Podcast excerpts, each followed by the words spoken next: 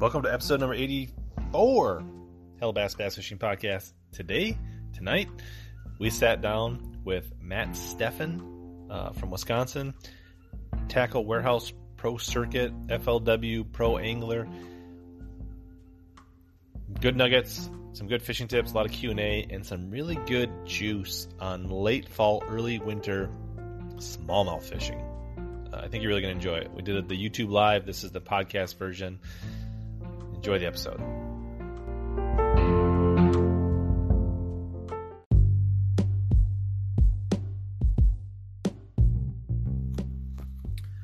This week, the Hellabass Bass Fishing Podcast is brought to you by Arsenal Fishing. Arsenal Fishing offers premium custom made performance apparel and tackle.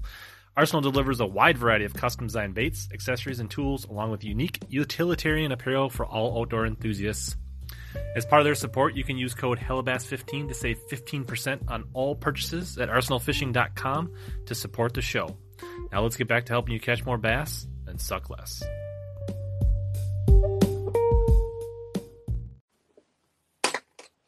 All right, we're live back on a Wednesday night this week. Hellabass Live. Uh, excited to be back. Um, good to have a, a, great guest again this week, and uh, we got Matt Steffen. How you doing tonight, Matt? Doing good, Rich. Thanks for having me on. I really appreciate it. Yeah, we got a couple people in the chat already. Say looking forward to this. Uh, Darius says uh, smallmouth is his favorite subject. What's up, Jay? Uh, let us know in the comments quick. Make sure the sound and the video is good for both Matt and I, and we'll get this thing rolling. But a couple things tonight. Uh, while we're letting people trickle in, uh, want to thank Arsenal Fishing for supporting the channel. Uh, you guys know the drill. There's there's links and codes down below for Arsenal Fishing. Um, Darius says we sound good. Jay says we sound good. Awesome. Um, so they support the show, and I appreciate that, and that's important.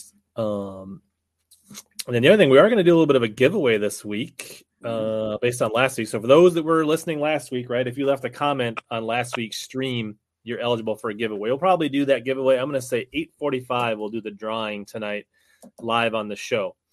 Um, so that will be the plan. And if you didn't enter, you can go back and check out last week's stream. Leave a comment. You got about 40 minutes to do that. That's your, your final warning here. All right. Solitary says uh, two of his favorite channels in one tonight. So he's he's a fan of uh, your channel as well, Matt. Thanks, man. I appreciate it. We're uh, putting a lot of effort, as you are, into trying to grow it. I mean, it's uh, definitely a very good marketing platform and one that uh, aspiring fishermen probably need to look into if they want to make mm-hmm. a, a career out of it. Yeah.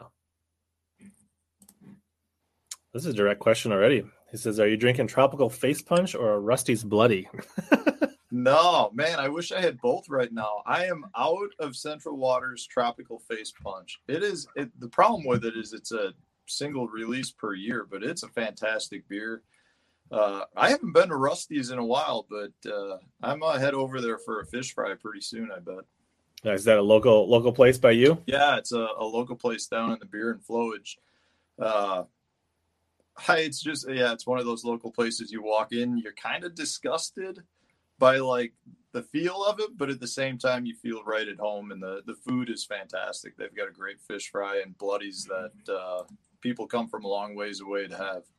Awesome. Yeah, I went to school at Stout, so I got a little bit of that middle of Wisconsin vibe. We, you know, once once I got a little older, and more like a junior senior, I started to get you know tired of the like the mainstream bars. So I found myself like going out of town and going yeah. to the VFWs and and you know. Dude, I was I was the same way. You know, you you hit up the the main streets early on, and by my senior year, we had a couple local joints where we just hung out with the local guys that were like sixty five, and you know, just we just stayed away from the the bar scene, I guess, or the college bar scene, and did our own thing. Yeah, cool. And uh, so for those that are wondering what we're giving away tonight, I got uh, a pair of Arsenal sun gloves nice lightweight gloves with grips on them, uh, a buff, and a super cage jig. So, um, if you want to get eligible to win those, you you wear gloves when you fish at all, Matt? At all? Uh, I do at times. I do not do it all the time, but if we do have uh, some really hot conditions, you know, I'll do it to protect the backs of my hands. I I wear. Uh, I've got some really nice striker shirts that have mm-hmm. the the yeah, that, like palm, built in. Yeah, the back of yeah. the hand with the thumb. Yeah. Um, so it really does a good job protecting. But I have, I, I definitely have worn the gloves. I'll tell you one thing with the gloves that are nice. Uh, depending on the brands you get, I don't know if they're all this way, but some brands will come with like a little bit of a rubber coating in it. And if you if you're fishing a tournament where you cannot use a net, that little rubber will like almost stick to the fish's belly, so it makes them a lot easier to grab uh, in those conditions. So there are definitely times I prefer to wear wear gloves.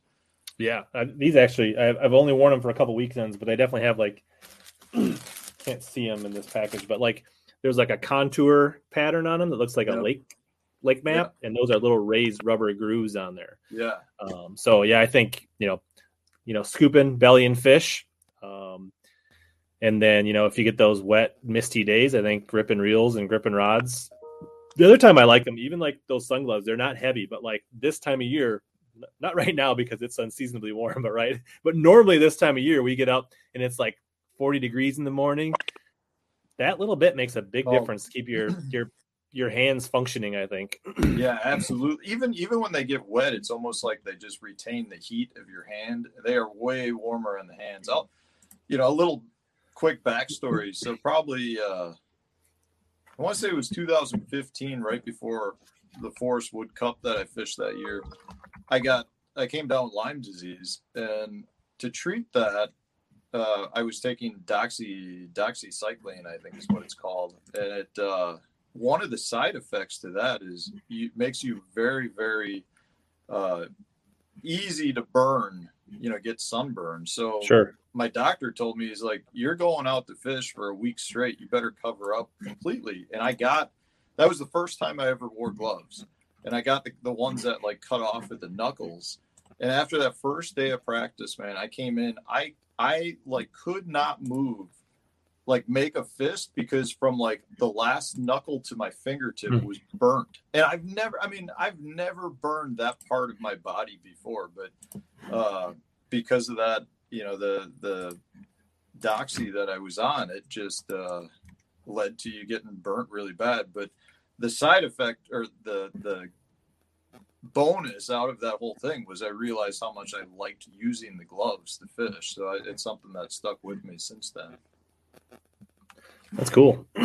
yeah. So you kind of mentioned your YouTube channel. Um, so if people don't know, Matt has a channel called Matt Steffen Fishing. Um, how long ago did you start it, and what what really caused you to start the channel? What what gave you the idea, or why did you decide to to sign yourself up for the punishment of uh, starting a YouTube channel? Man, I so I mean, I guess you know, I started making videos. I'm gonna say it was a year or two years ago. It what happened was the uh, at that point we were FLW, and for the FLW tour, they had made it mandatory that we put a GoPro in the boat to film our our footage, and it was yep. kind of a way to make sure everyone was following rules because at that point. Uh, some people didn't have marshals, and it was just like a, a I don't know, a precautionary thing, I guess. And mm-hmm at that point it was kind of like you know i one of the things i love to watch on youtube are other anglers like yourself or you know other touring pros when they just do their tournament recaps. Like you know i just like watching what guys were fishing and how they're fishing and i don't even need the commentary. I just want to watch them fish. Right. And uh, at that point i'm like you know what? I've got the footage now because i have to record it all so i might as well just kind of make some small tournament recaps. So I went ahead and did it. So I think maybe two years, the two seasons ago, I started that, and I mean, you know, it was like six videos a year that came out, and then this pat, I think I had like 80 subscribers by I want to say last October. Um, so it wasn't like anything was growing. It was almost a way for me to record my own tournament so that mm-hmm. I could go back and remember what I did. Um, but I, you know, every year we have a, a Bridgford team meeting. And last year at the team meeting, you know, I talked a lot with Randy Blaukat, who uh, had been doing his channel for about a year, and I think he was up to like ten thousand subscribers at that point. But he was telling me, you know, about how the, the positive feedback he was getting from sponsors and industry people, and at the same time, he was generating a little bit of money with it. And uh, Bridgford really wants the, the team members to partake in the YouTube thing so that ideally down the road we could have like our own Bridgford Foods tournament type thing, you know, where we've got a live camera in each guy's boat and we have our own angler tournament type thing uh, with our own audience, I guess you'd say. Mm-hmm. So, you know, I came away from that meeting going, you know what, I'm in a position now with all of the things that have happened in the circuits that I'm fishing. So with FLW getting purchased by MLF and then the pro circuit being put under the BPT tour, I'm really trying to look for something that will help me separate myself from other anglers because right now there's so many anglers out there that uh you know to be honest with you we're a dime a dozen right and, mm-hmm. and it's hard for a lot of people in the industry except, especially non-endemic sponsors to to be able to distinguish between what you know I would consider a true professional angler or you know somebody who's at the local level doing well or not even angler but a YouTube guy you know so for me I, one of the things I felt like I needed to do was try to put some effort into growing it and uh, kind of just giving myself something that I can point to to say hey I can do this and and I can't tell you you know so I've really in my opinion, I started my channel pretty much in October of last year. So it's been about a year at this point. Sure. And I, I mean, I truly enjoy it. Like I didn't think I would enjoy it as much as I do, but I, I, the feedback that I get from YouTube fans uh, or subscribers or pe- viewers is so much better than the feedback I've gotten from anything I've ever done on Facebook or Instagram or anything. You know, it seems like for the most part, the feedback you get from YouTube viewers is is positive, or they may critique you, but it's out of sincere, like, hey, I don't necessarily agree with you. Have you tried this? And it's it's really my channel. I try to have be a learning process for my viewers, but at the same time, I can't tell you, you know, how much I've learned as well. I mean, there's a lot of feedback I've gotten that have helped, that's helped me as a fisherman. And over the the year I've been doing it now, I mean, to be honest with you, the feedback I've gotten from my sponsors in that one year period is probably better than my previous 10 years as a professional angler combined on all other social media. I mean, it it it really is something that's important to the sponsors. And I've seen it. Like I the, the power of YouTube is really impressive. It is. It's cool. Speaking of power of YouTube, Sobe's here. He said oh, he, he, oh, met you back when he was at Stevens Point, but you want to talk yeah, about somebody that can edit some some videos? Sobe is the man. So I love his stuff. Uh, you know, I've seen you guys fish the Tourney Tuesdays together. I tell you, I watch I watch all the the tournament stuff, and I love nice. Tourney Tuesday, and uh, it excites me how much you guys. You know, I know I I think you fished what one with him this year, yeah. Tourney Tuesday but like it's it's so exciting that it makes me excited to get out and fish my little Tuesday nighter or Wednesday nighters around here. It's uh, it's fun. It's fun to watch that stuff. Yeah, I uh, I'm a big fan of his as well. Yeah, that's cool. It's funny because, like you said, like you got started in tournament videos, right? And which is kind of funny is like you've probably realized those are your videos that probably get the least amount of views.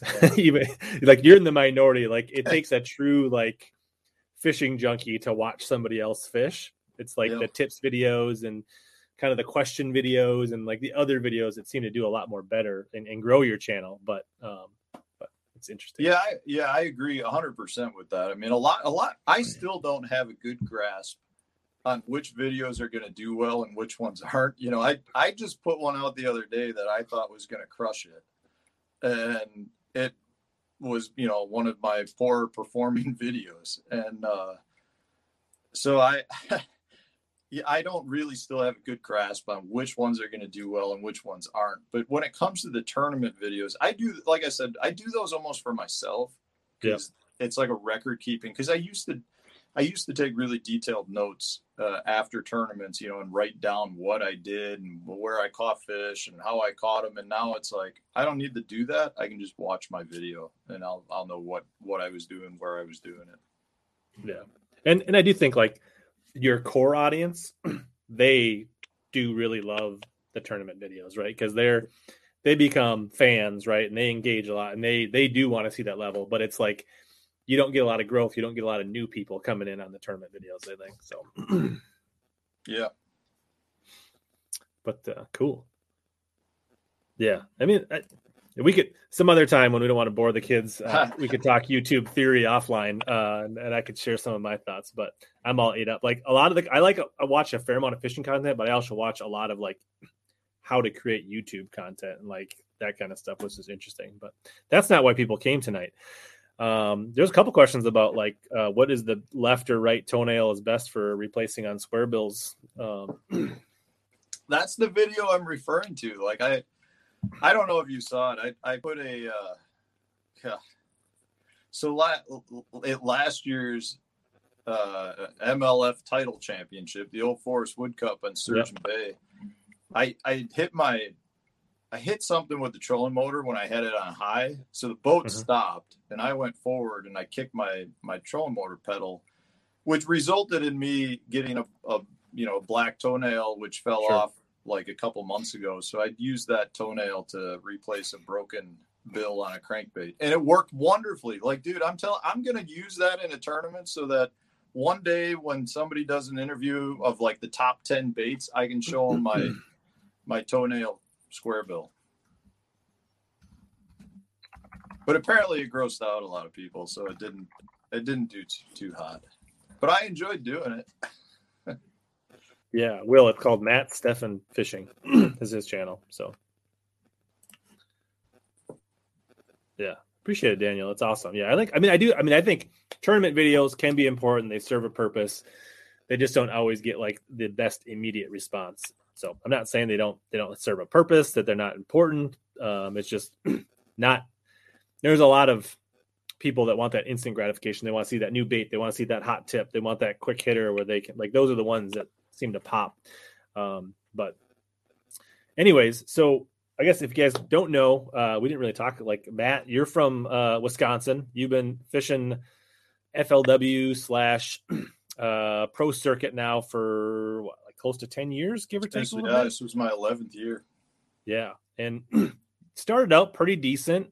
Uh, but I, I, was looking back at your records today, and like after your first like three years, you made like all but one, uh, you know, cup or championship you know for for like eight years in a row which is really awesome you were very consistent always finishing in that top 40 in points and had a few decent finishes at cups so um, definitely you know a guy that's had success kind of like you know better than average had your moments and but like we talked about now you're probably more known because you you know that edge of the youtube is is you know uh made you a more of a household name than you know than tournament alone yeah, it's uh, you know, I've always considered myself uh, one of the more well-known unknown anglers. Sure. And what I, what I mean by that is like I feel like the the anglers, you know, that fish really respect me as an angler, but outside of the the hardcore tournament fishing community, uh, I really don't have much of a name for myself, which is one of the reasons why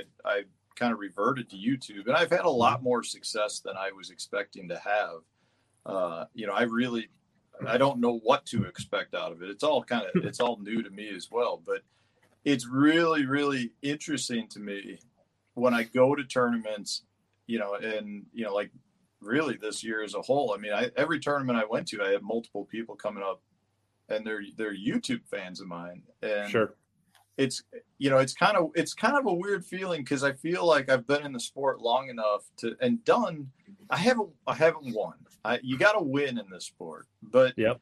you know I've I've like you said. I mean I've the last eight years I've been top forty one in points and I've qualified for seven whatever you want to call them Forrest Wood Cups, title championships. You know our championship and uh, you know, I've done. I've, I'm a full time fisherman. I mean, I make my my living doing this. So I I feel like, am I successful as I want to be?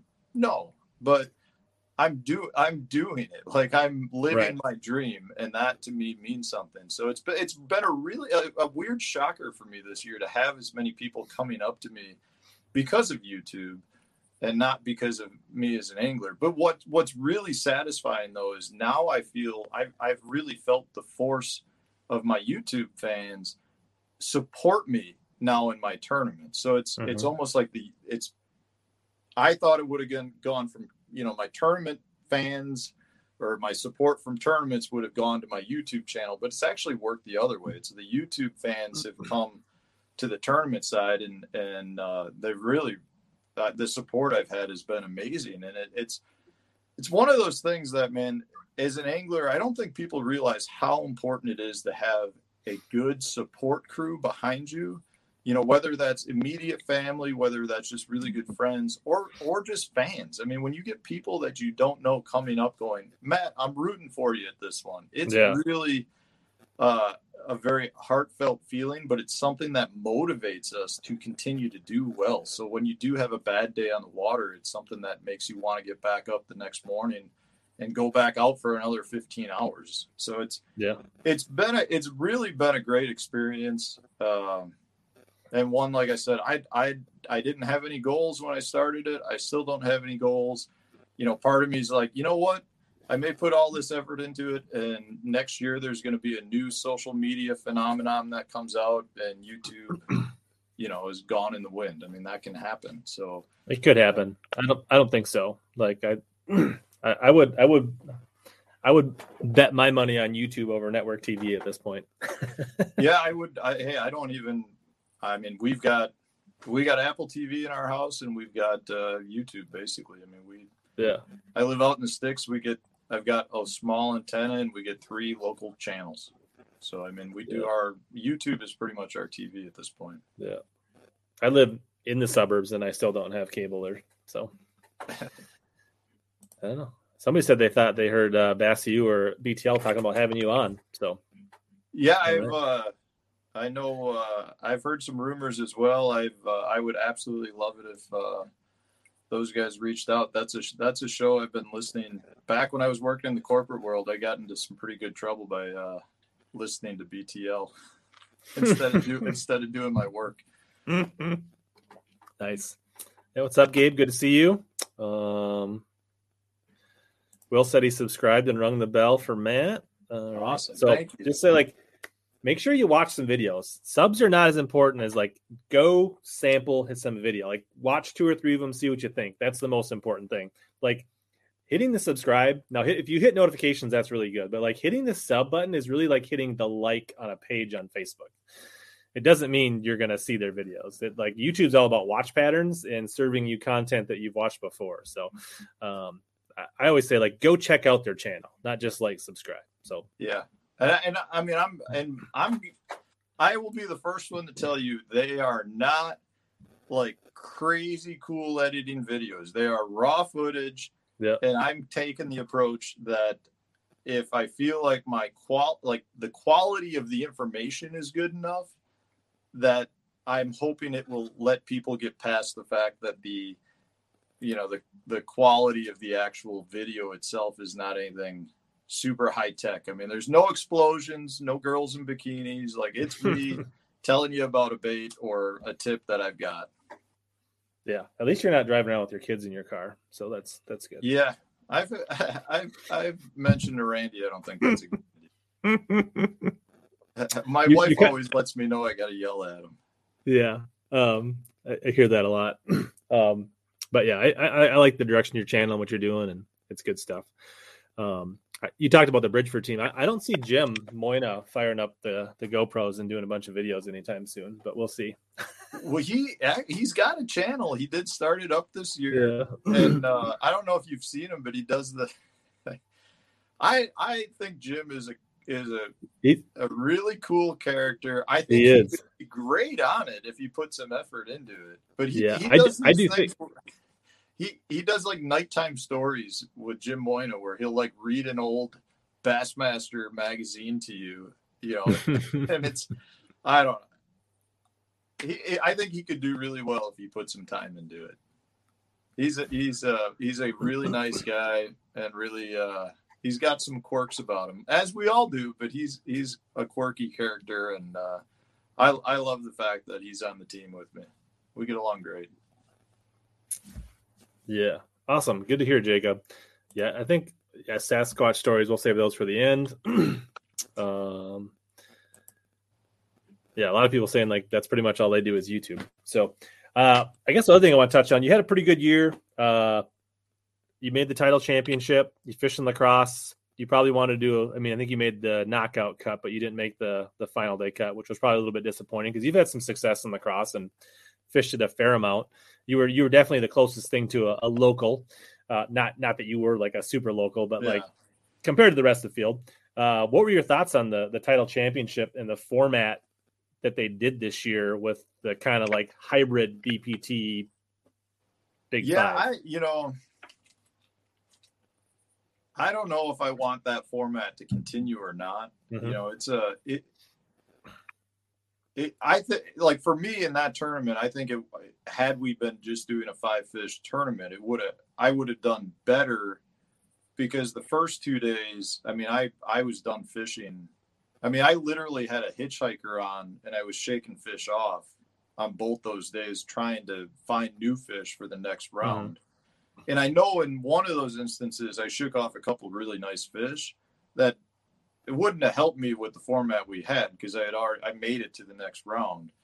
But you know, I would have loved to have culled up with those fish on those first two days, which would have probably allowed me to get by my poor day three, right, to potentially have a shot at the next round. I, you know, it's one of those things. I, I truly will fish whatever format they want me to fish. Like if they tell mm-hmm. us we got to catch just two pounders, you know, and they can't be over two pounds, they got to be exactly 2.0 pounds. I'll still do it. I'm an addicted fishing, you know, nut. I'm, I'm a, I've got a problem when it comes to it. But uh, I, I personally think if you know, there's no reason to change the format for the championship when we haven't done that all year. So I kind of feel yeah. like we should just stick with the format that we had.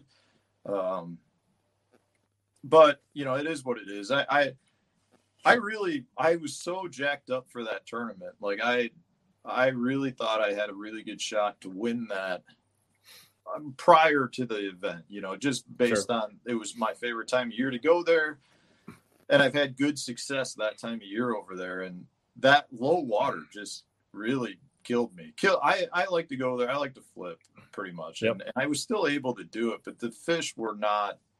There were very few places that, where the fish were utilizing it, and I was sharing some of that water with Bobby Lane, and you know he did great, but he had a couple other sand drop things that he caught a lot of his weight off of it. I didn't yeah. have that. I really had. I really had kind of. I was all in on that one pattern, and that was my problem. Had I had something to go to early on in the morning, I probably could have done a little bit better, but I never found anything. You know, I maybe my knowledge hurt me because in two days of practice, I ran around thinking I would eventually find something that really would pay off, and it just, I, I don't know. I, I really think that fishery, uh, it's not, it's not bad, but it's, it's not anywhere near where it used to be, and I don't know if it's because the fish aren't there or the pressure's so so high now that the fish are just really spread out more and they're really um, you know lure conscious i'm not i'm not sure offhand but it uh, it's not been fishing nearly as good as i remember although i will say it seems like it's fishing really good right now. It seems like there's a oh, lot. yeah, like weights. people are crushing them right now. Like yeah. the super tournament's going to make it look like it's like a hero fishery again. Like yeah. they're going to, you know, because even like what a couple years ago. I mean, yeah, like it took 38 pounds to win the super tournament a couple years yeah. ago or something crazy like that. But it, it could be a timing thing. I mean, I, I do think in those low water conditions, and I don't recall when you were there for the for the regional, did the water come up at all? It came up and there? then came right back down during the tournament. Okay. So it was like it was still fishing pretty stingy when we were there for sure. Like, yeah. uh, I mean, my, you know, me and the guy from Iowa that won it made it look like it was fishing pretty decent, but like, I caught seven keepers the first day, and I caught yeah. ten the second day, and I only caught three the last day. They weighed ten and a half pounds, but like, yeah, your um, quality was really good. But it, the guys, just, I mean, you look down, there was only I looked it up there. I want to say like five or six guys had limits all three days out of 90. That's not good. That's that's tough. I mean, considering like when I first I don't have that much experience there. I mean, I probably fished there once or twice a year for the past mm-hmm. seven or eight years. And it's almost 90% of that is the summer months. Yeah. But I mean, the first handful of years I went there, it the, the it was almost like the problem was everywhere you went, you caught You fish. two pounders. Yeah, I mean, like everywhere. You could pull up on the Yeah. crummiest looking bank and you'd catch a fish. You'd pull up on something that looked good and you'd catch like four fish. And it's like you didn't know where to go because you got too many bites. And now, I mean, for me, the last couple of years I've been there, uh, it's been really tough. I mean, we've, uh, I'm trying to think. So last year we were there in the end of July and it was really tough in that one. I mean, that was, that was worse than this past year. You know, I think I finished like 25th or 27th, and I think I had Mhm. 24 pounds for two days. Yeah. Uh, it's, I mean, it, it, at least from the the tournaments that I've fished, the the pro circuit events, the last three ones when we've been there, the fishing is definitely we've hit it really bad times. In 2015, I think it was when we were there. We were there in May, but I mean we we got like eight inches of rain while we were there. That was one I thought I was gonna really have a shot at winning. I was leading day one, Mm-hmm. and the river came up like three feet, and I was fishing spawn and smallies, and it just got super muddy, and it just everything changed. I mean, I had a lot of fish still going into day two that when that water came up and got muddy, it was like they just left. I mean, I don't, I would have bet money that they would have stayed there, but a lot of them took off. We, I mean, it was, it came up like three feet, got super muddy, and and it was like highs in like the upper 40s. It was some of the most brutal days of fishing that I've had,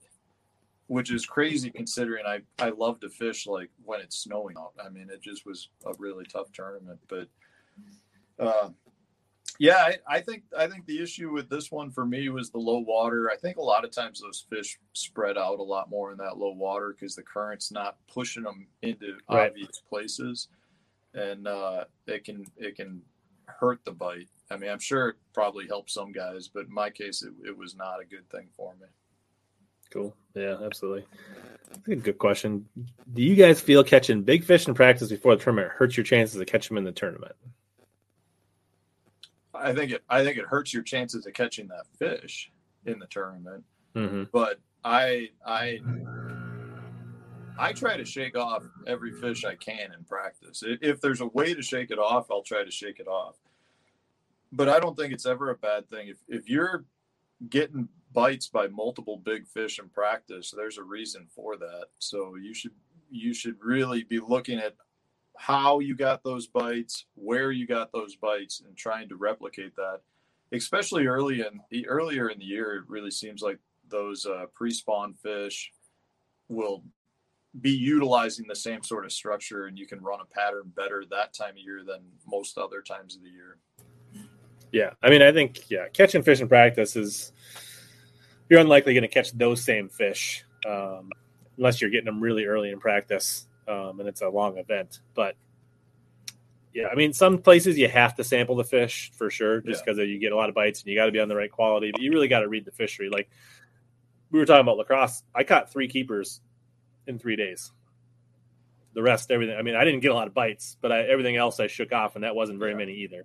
Um, and all three of those were on the first day of practice, and I didn't hook a fish after that. So Yeah, I I mean, and I should I probably was the same way. I caught a handful of fish in the two days of practice, and uh, I can pretty much well. I mean, there's no way for me to guarantee it, but I can. I would feel very com- comfortable in saying that I went back and caught several of those fish that I shook off in practice during the tournament. yeah, I, I definitely had a, a tournament up on Island Lake a couple years ago in the state tournament where I had these really super freaky isolated docks way back where nobody was going that I had basically pulled on fish and marked them.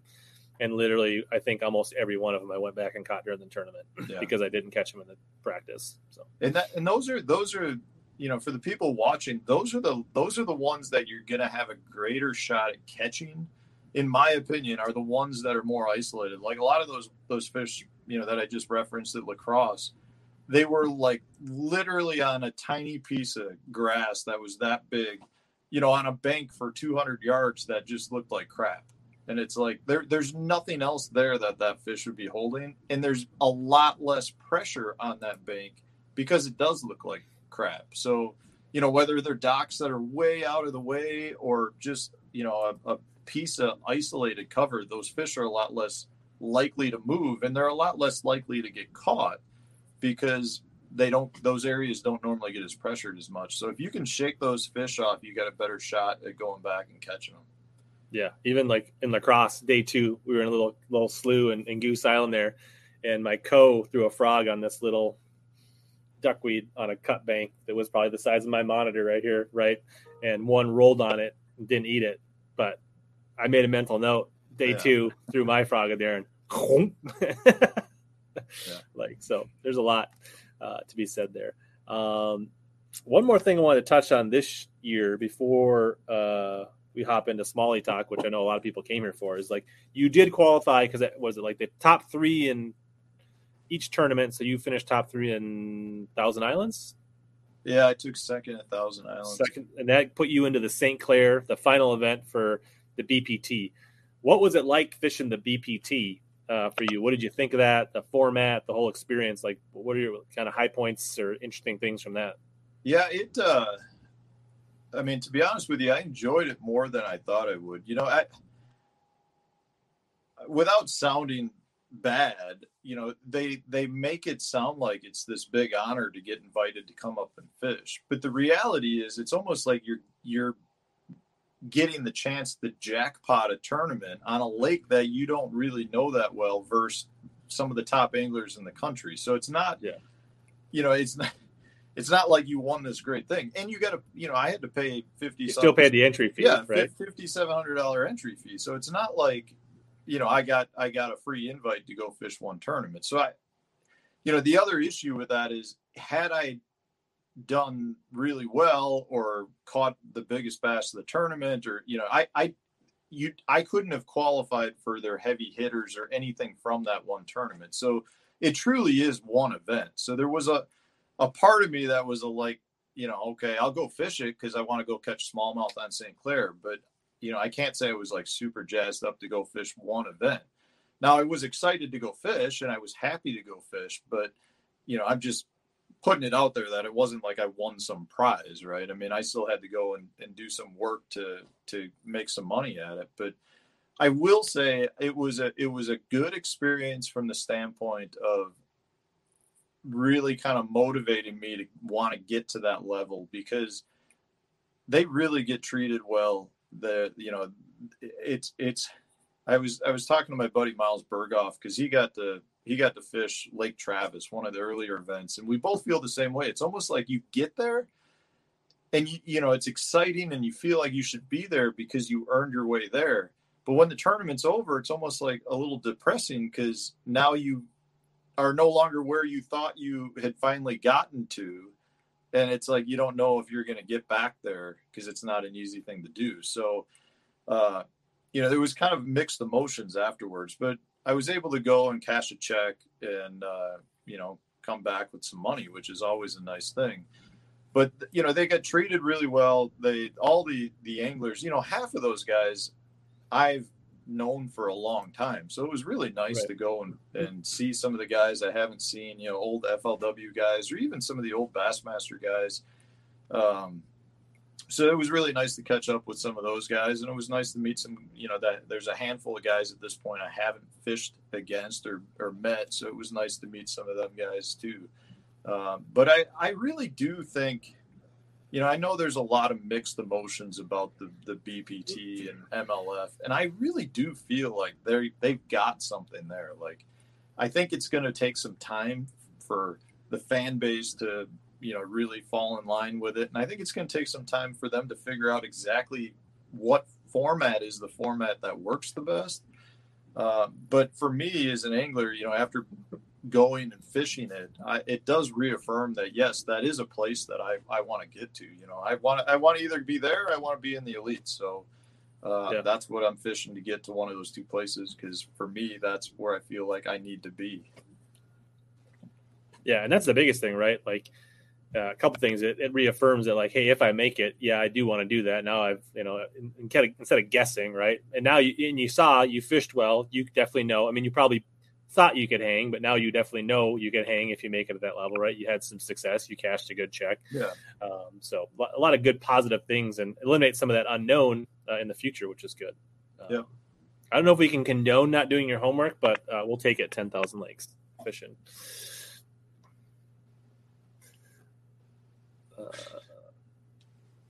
But uh, cool. Um, yeah, and so next year you're going to be back. You think at the BPT? I mean, or sorry, the, the pro circuit is your plan, and then are you you plan to add anything else to your schedule or fish anything else? Yeah, I'd, I'd love to work in uh, at least one of the divisions, of the opens. You know, we haven't got that. As far as I know, the schedule is still not out for. Not um, that I've seen. I, I had heard rumors it was supposed to come out last week, and then I was talking to my buddy uh, Jeff Gustafson yesterday, and he said now he's here in late later in the fall. So hmm. I don't know if that means maybe they're trying to change some dates or locations or what. Because um, I've heard some rumors that you know uh, some of the the pro circuit events are going to overlap with the opens, and if that's the case, I don't know that I can fish them, but I would really like to work in at least one division and give myself a little bit of a chance to uh, qualify. Sure.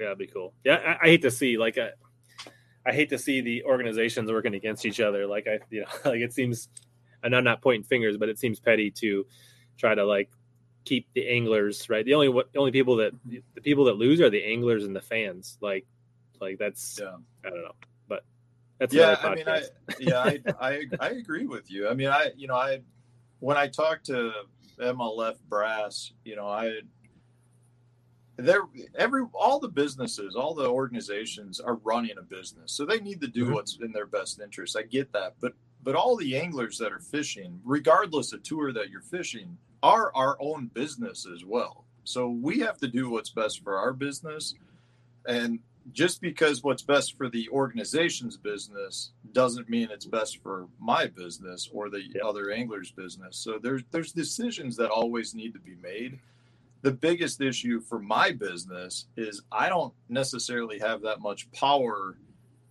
other than to say I'm not fishing. You know, I can't just go to the elites and say, "Hey, I'm fishing next year." So right. I have to go through the hoops that they want to make me jump through. And if I decide to say, "Hey, I'm not fishing the pro circuit next year," well, then what am I fishing? So, you know, is even I I need to do what's best for my my business, but I, I really don't have that many choices. And that's where, like what you're getting at, Rich, you know, where the it seems like the anglers and the fans are always the one that are kind of being put in the in the bad spot, you know. And uh, I I would love it if they all just said, "Hey guys, we're gonna schedule."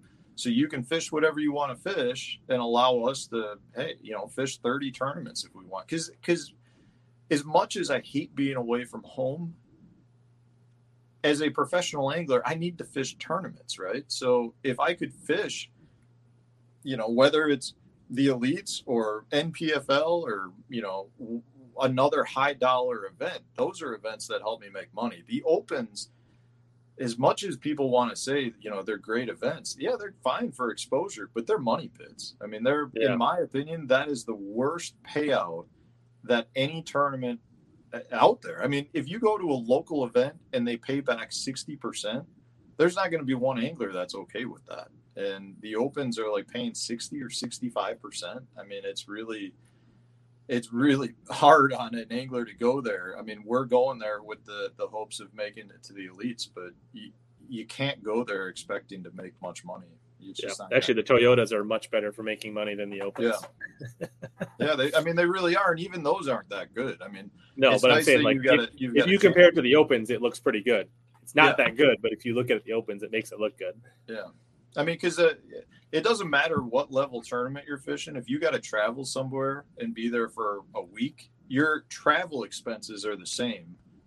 Right. It's a, it's a matter of at that point, I want to fish for ten thousand dollar checks versus you know a two thousand dollar check that's not going to cover my expenses.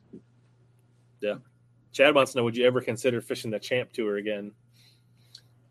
Uh, yeah. I mean, for sure. Like I, I would one hundred percent do it if I could work it in. I thought those were phenomenal.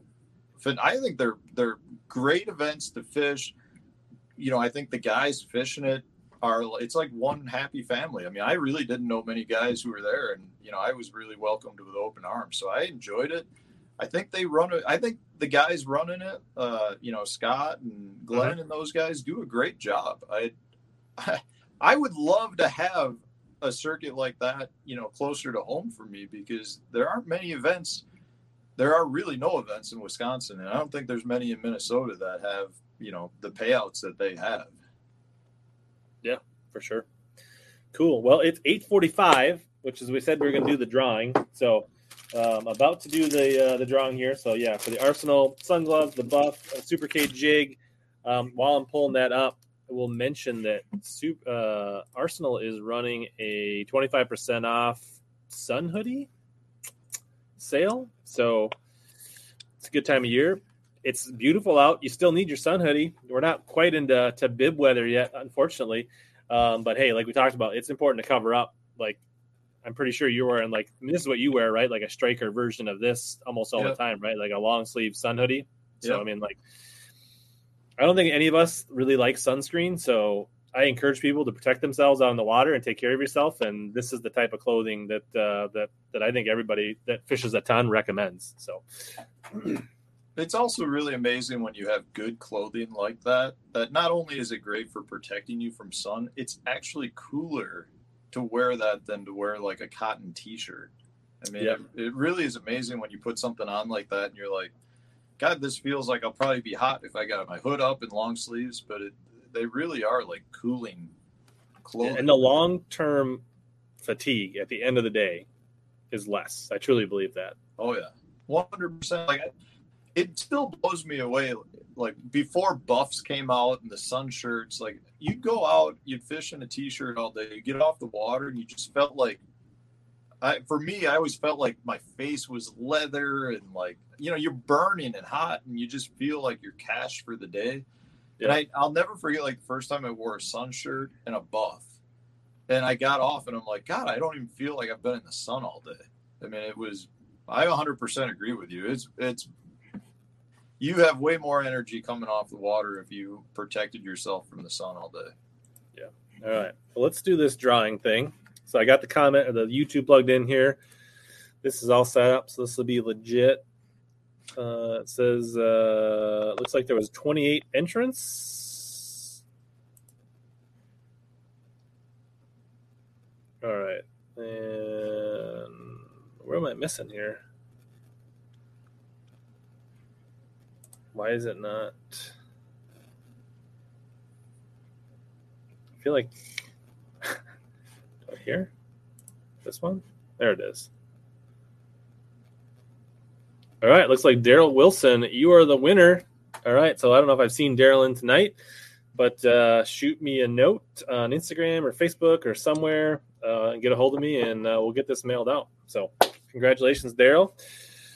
I am going to all right, that'll be in the video. I can get that later. All right, so now that we got that out of the way, and I'm not wearing this smallmouth hoodie just for my good looks, um, but it's smallmouth night, so let's talk about how to catch fall smallmouth. And uh, Matt, you've you've I've seen a handful of articles and things you've done with Jody White and different places. Like you've kind of got a little bit of a passion for kind of those northern Wisconsin natural and kind of late in the year, like late fall, early winter. So um, I don't know. I think he did some some stuff like five keys on how to find them and that kind of stuff. Like, where did that all start? And how did you start like finding and wanting to find those late season smallmouth, or what really got you into that?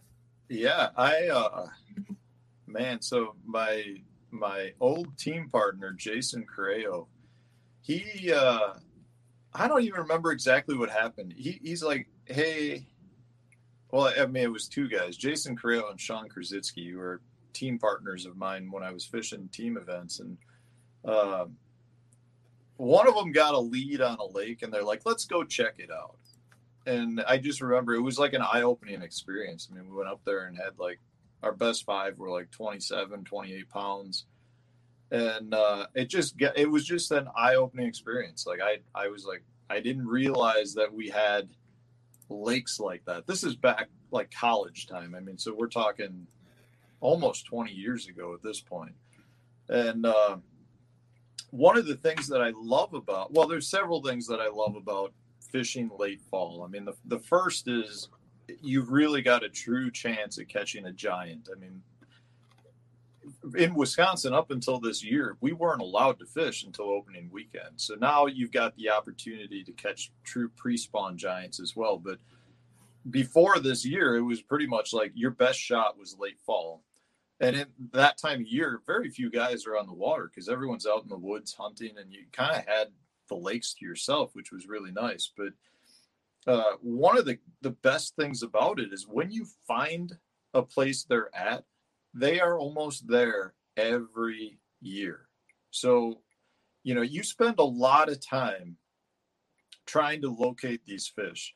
You know, it's not as simple as you can just go out and graph them and find them because for the most part, they're they're like stuck on the bottom to the point where a lot of the fish you catch they've got clay and mud stuck to their belly because they're just they're just sitting there. But when they when you find them, they're grouped up and they can be big and they can be you know relatively easily caught.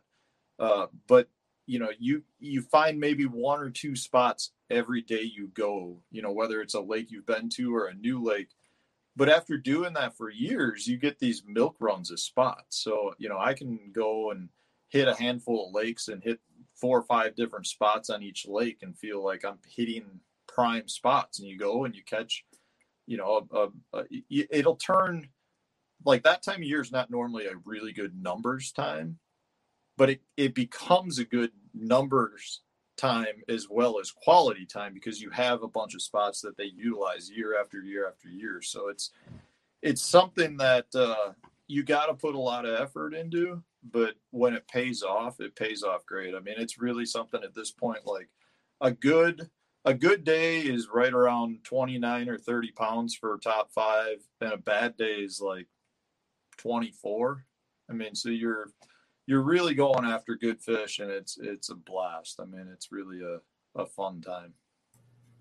So part of it is like, do you think finding the lakes that have the quality of fish is that part of the equation, or yeah, do you really that, think that's the number one equation? Uh, you know, there's a there's a lot of lakes out there that we all know about, right? You know, whether there's events there that you just see the weights in those tournaments. But there's a lot of lakes in Wisconsin and Minnesota that just don't get the pressure. You know, they the lakes don't have to be big.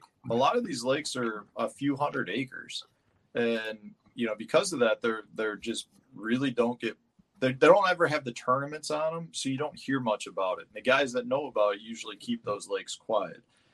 So the first thing you do is figure out how you find those lakes. And in my opinion, the num you know the, the biggest thing you can do is try to find the forage base. You know, you're looking for a lake that's got uh, Cisco in our neck of the woods. You're looking for Cisco, and if it's got rusty crayfish at the same time, you're really you're really looking in in the right hmm. area.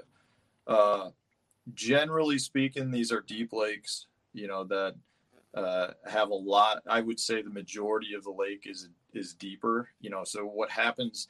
The reason for that is these the biggest smallmouth in my mind are more nomadic because they're chasing those Cisco. So you want to find those lakes that have the good Cisco populations to grow those bigger fish. The problem is those fish are harder to catch because they're nomadic.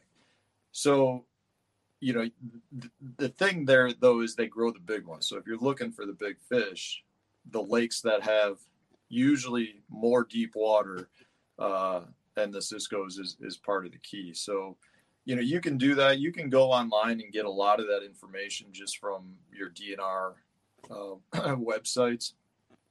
A lot of times they'll give you creel samples as well. The creel samples I don't take, uh, I don't look at them nearly as much because a lot of times those sample bases are really dependent on the type of sampling they did and the time of year that they did it. So, you know, for example, if it was an electroshocking, chances are they didn't get a bunch of big smallmouth in electroshocking unless they did it maybe in May during the spawn, which they don't right. normally do. So you you want to take that stuff with a grain of salt, but I will say if they did sample fish that are you know show some really good size, there probably is a much better quantity of those big fish than that sampling suggests. But if if you saw a lake where they, you know, say they found or they they netted or shocked or whatever 500 smallmouth and the biggest one was 18 inches, they're they're probably that's probably a good uh, indication of what the fishery is, but it doesn't mean that there are no big fish in that in that fishery. And generally, these lakes that are really good don't have super high numbers. Mm-hmm. So really, like you're looking for indications of size, not necessarily quantity, and you're looking like yeah. it's more like you can take the positive, right? Because if they net 19 to 22 inches, you know there's big ones in there and there's going to be more. But just because you don't see them doesn't mean they're not there. So it's yeah, uh, sure. Yeah, you know another another good thing too. Uh, a good indicator a lot of times is if you do get there in the spring and it's a lake that does get you know has a lot of fish on beds and the average size male is really good. A lot of times that means the females are, a good average size as well, and they're generally bigger than the males. So, you know, if you're catching 18 to 20 inch males off the bed, there's probably some big females in there. Cool. Let's before we get too far, I have a couple questions. Somebody want to know how close are you to Pardeeville, Wisconsin? Uh, I'm gonna say an hour and 15 minutes. Nice. Uh, hour and a half. I had a buddy from Stout that was in Pardeeville, but uh, uh, you ever fish Lanier? Yeah, it's one of my favorite lakes. Nice. I, love it. I have Lanier. not, but it's a place that I'd like to go to, but I've not been there. Dude, that place has some of the the biggest spots I've ever seen, and it's they they they are by far the fattest spots I've ever seen. It's a, a super fun fishery, lots of big fish in it. Like it's uh, I mean, people complain about the boat traffic, but it's worth it. It's a great fishery. So you kind of gave some tips on like finding lakes. So when when do you water temperature, right? Like when do you get excited to go out and start chasing these these giant smallmouth? Yeah, I'm I'm usually looking the the ideal water temperature is usually like 46. Um, but once it gets into the low 50s, they'll start moving. You know, the thing is, a, a lot of these fish are wintering fish, right? Mm-hmm. So they're into their wintering spots. So when you've got water temps that's in the mid 50 range, a lot of those fish are still going to be up cruising the bank or trying to fatten up, not necessarily on the bank, but up in shell or water, just putting their feed bag on. Uh, so once that water gets to that 50 degree or lower, that's when those fish really will start moving out into those those wintering spots. All right. So like low fifties, and then once you start finding them, then you know they're just going to keep piling into those spots, and so you can just you start licking your chops, like, all right, they're coming to me now, right? yeah, I mean, it really is. A, a, lot of times, you you know, when you do find a spot, and a lot of times it's like a, you need the you need as a tip, anytime you catch one, you want to be very specific in trying to replicate that cast because they're usually sitting right on top of each other, and there was something about that cast that gets them to bite.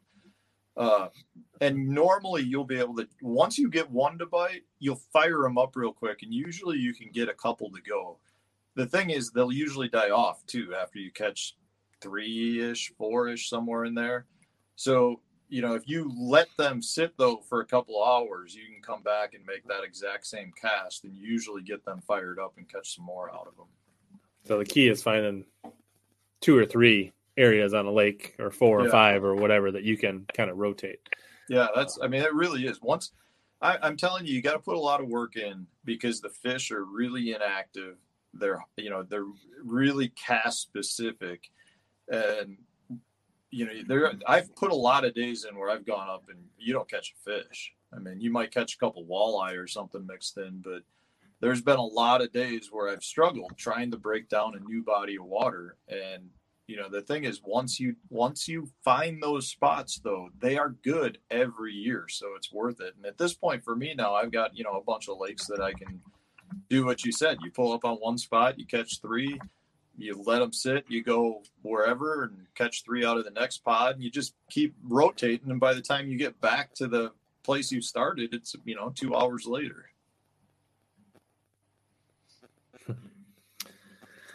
So, what kind of depth ranges are we typically talking about here? You know, that's that's really dependent on the body of water.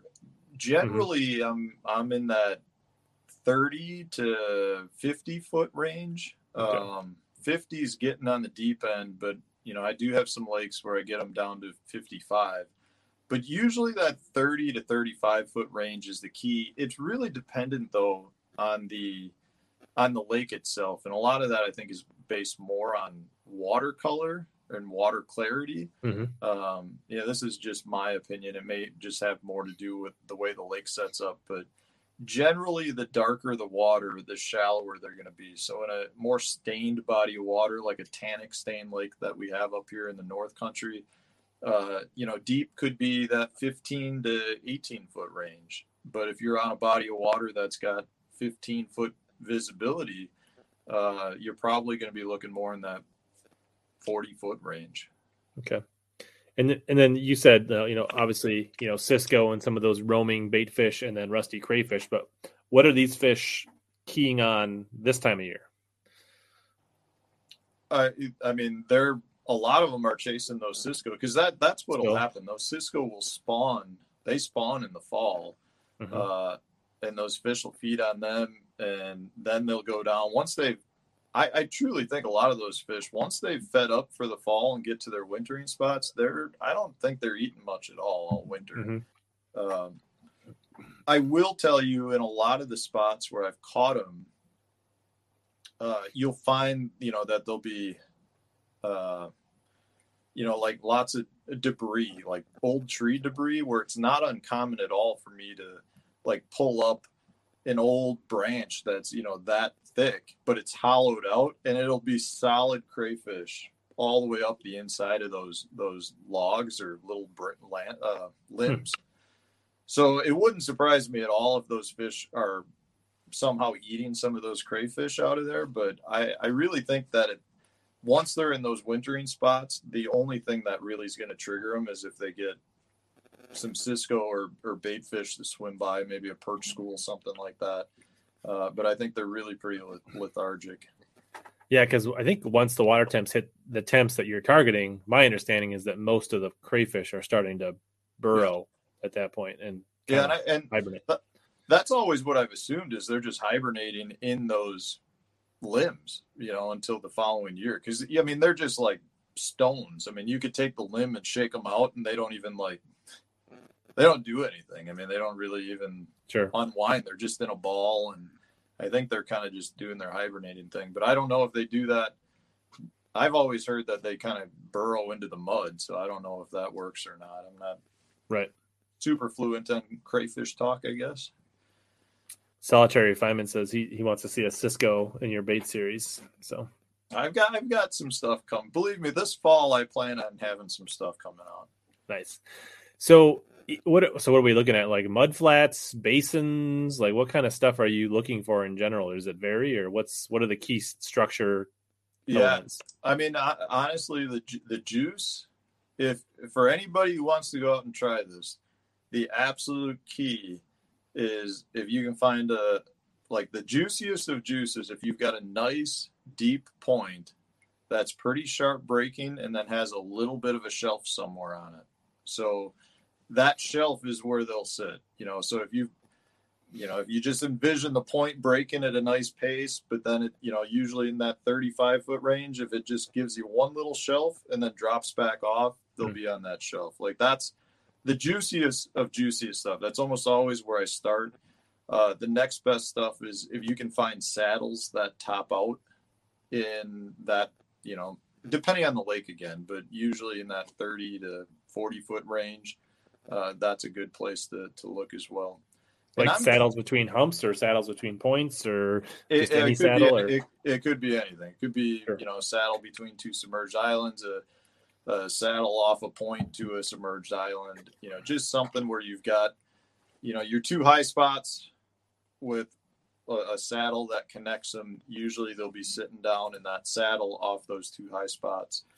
Um, you know, generally I'm looking for a hard bottom, but it's it's not it's not big rock. I'd rather have like an isolated rock here or you know spread around a little bit Mhm. versus solid rock. It's it's very rarely solid rock for me. It's it's generally more uh, almost um, you know like a uh, scat like gravel with a scattered big rock, and you know if you can find some clay, clay is generally pretty good too.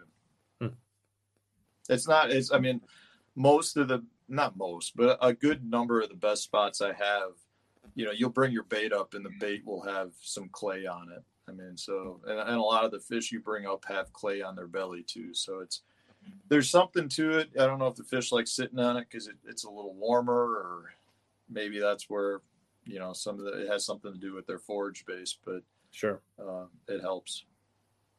Nice. All right. So we kind of talked about so what what is I guess on the lower end like how like to ice up to like 34 degrees like how late how do you chase them and how cold is too cold Right, right. There is there is no too cold. It does get tougher. I mean, once you get Right. once you hit like 40, 40 or 41, it really does get tougher. But those fish are there. That I mean, they're I can't i'm not a big ice fisherman and I've never gone and set up over these fish through the ice, but my assumption is that those fish are there until they leave it to move up to, you know, get into a pre-spawn phase. And I Right. and I will add, you know, when you're catching fish from that deep, it's don't don't put them in your live well. Just take a quick picture and let them go and let them go back down. You know, one of the I I'm not a huge fan of throwing fish in a live well if you don't need to. And in this case, a lot of these fish when they're coming out of that deep of water, they you know definitely have some full air bladders and I would recommend guys to just take a picture, let them go. right and do you like do you work them a little slower like ease them up or does that not matter or Yeah, I mean, I'm yeah. They're the fish are they're pretty lethargic in terms of fighting. They don't come up and jump. I mean, I I use for the most part real light line with everything and take my time bringing them up and let them go. Uh, you know, unhook them. If I want a picture, I'll take a quick picture and let them go right away. so i guess we should probably talk about techniques like what, what kind of lures are you using to probe these you're talking about finesse light line but what what I mean, like i'm, I'm guessing uh the, the your guppy head probably comes into play for this a little bit Yeah, it's uh the the hardest part is finding them. Once you find them, you can catch them on various things. I mean, traditional finesse smallmouth stuff is great. Drop shots are really good. Um, you know, the swim baits. You know, the the guppy head with a small swim bait is really good. Um, football jigs can be good uh, if you like throwing jigs. Ned rigs. I mean, really, your traditional smallmouth stuff works Mhm. really well. I do. I like to work in a hair. Well, I I tie like marabou hair jigs, but I use them on a drop shot, uh, and that works really well. Um, I'm a big fan of throwing some metal at them, whether it's spoons or blade baits. That's a, a real popular technique with me as well. What what, what what I mean when you're looking for them, what's your your go to? I would I would feel like a blade bait would be a good search bait as far as like getting some response because you can get it down there, you can kind of work it. It's a good cold water. I don't know if you can. Can you see what those are? It's a little small, but It's a whole. It's a whole wall of old silver buddies. That's that's my that's my go to. sure. Uh, there we go. Sorry, you, that is all Yeah. old silver buddies. Nice. That uh, is probably my my favorite bait to use for just because it is a really efficient way to fish that Right. deep, and it gets it gets bites, and it's a, a good locating bait. And at that point, then once I find them, I can mix in other things. But uh, that's probably my favorite. I like the the old ones because they have they're thinner uh, Mhm. sheet metal, and they seem to get better vibration.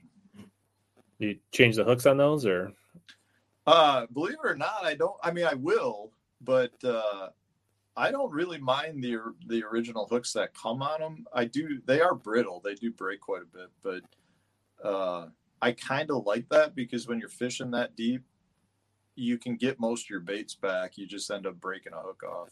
sure. But you're not you're not like doing braid trebles and all that kind of crazy stuff for your No, not really. uh, Yeah, keeping it. Uh, you, you still fishing those on spinning rods and straight floor or braided floor? Like what kind of setups you like for blade baits? I'll I'll throw that on uh, usually bait casting gear with ten pound test, but uh, like a medium action, medium medium uh, medium heavy, fast action tip, but not something that's super stiff. I mean, the one thing I'll say with it is a lot of times you know because they are lethargic. If you have a extra fast action tip, you know you're going to pull that bait away from a lot of times. And I I'll go straight ten pound fluorocarbon on it uh, just for that same reason. I feel like with the braid, I just am pulling it away from the fish more than letting them get it. Sure. I'm sure I'm sure braid would work fine, but um, that's just my preference. So when you fish a new lake or a, a spot that you're confident in, like how long do you fish the silver buddy around before you move on? Uh, I mean, I, I'll have, I mean, I'll have probably five or six different baits rigged, and I'll throw the buddy a, a good amount of the time. But if I'm not getting bit on it, I definitely won't have any issue changing it up. The big, the biggest issue though is I could feel like I'm on a great lake. I could feel like I'm throwing the right baits, and just because I didn't get bit doesn't mean that the bait was wrong or the, the lakes were wrong. It just may mean I didn't find them or didn't make the right cast. I mean, I've I've there's several lakes that I went to two or three times, and I think you know I may have caught one fish each time at that lake before really trying like on like figuring out what I needed to be doing. And now there's some of my better lakes, but uh, and just because you went to a lake for one day doesn't mean that they're not there if you didn't Sure. do well. So I mean, like, so you go to a lake that you're like, gosh, I, I really feel like this is a promising lake. It didn't quite happen today. Do you like refish some of that stuff? Are you looking for? I mean, like more spots? Is it more like you keep changing locations and check a few spots? Like what? What's Yeah, a lot of a lot of it is you got to keep moving locations on the lake because I I do find that there's areas within lakes that generally are better. You know, even though the whole lake may look the same, you may find that like the north end is is better, and a lot of times I feel like the north end seems to be better, and I don't know if that's in my head or I, I can't I don't know why. I don't know if that's because it's kind of the spring thing where it's more protected. I but it's I like to fish the north ends generally start there. Um, but a lot of it just has to do with finding that range too. You know, once you find that the depth that the fish use on that lake, they're usually it's usually pretty consistent throughout that lake that they're in 32 feet of water, you know, or whatever it is. And you may go to a lake that's across the road and they're 10 feet shallower or deeper. It's just one of those things that you got to find that range that they're in. But when you do it, it seems like it's a really good depth throughout the entire, you know, uh, throughout the lake for your other spots on that lake. so really finding the first spot is it's like huge. it's huge, It is. right? Yeah. I one that's a huge part of it is once you find one spot, you can usually duplicate it, but it's so hard to find that first spot, and that's that's where I think a lot of people get frustrated with it. It's not like a you know I can't stress this enough. It's it's not you go out there and just bash on them right away. It's you you got to be willing to put your time in to find those spots and and know that you have a good shot of striking out if you're going to a new lake. But the reward the reward is so good it makes it so worth it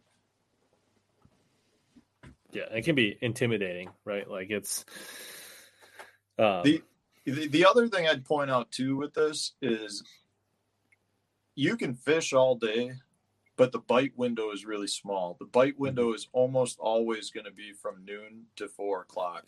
With your key window like the key bite is almost always like one to two o'clock. Like that's the best time.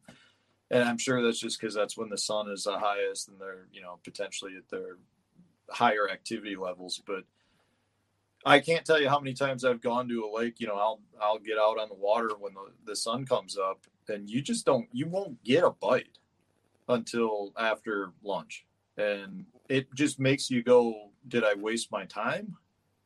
Do I fish places that had fish? And you know, do I need to come back and check a lot of this once you know the sun is up higher?"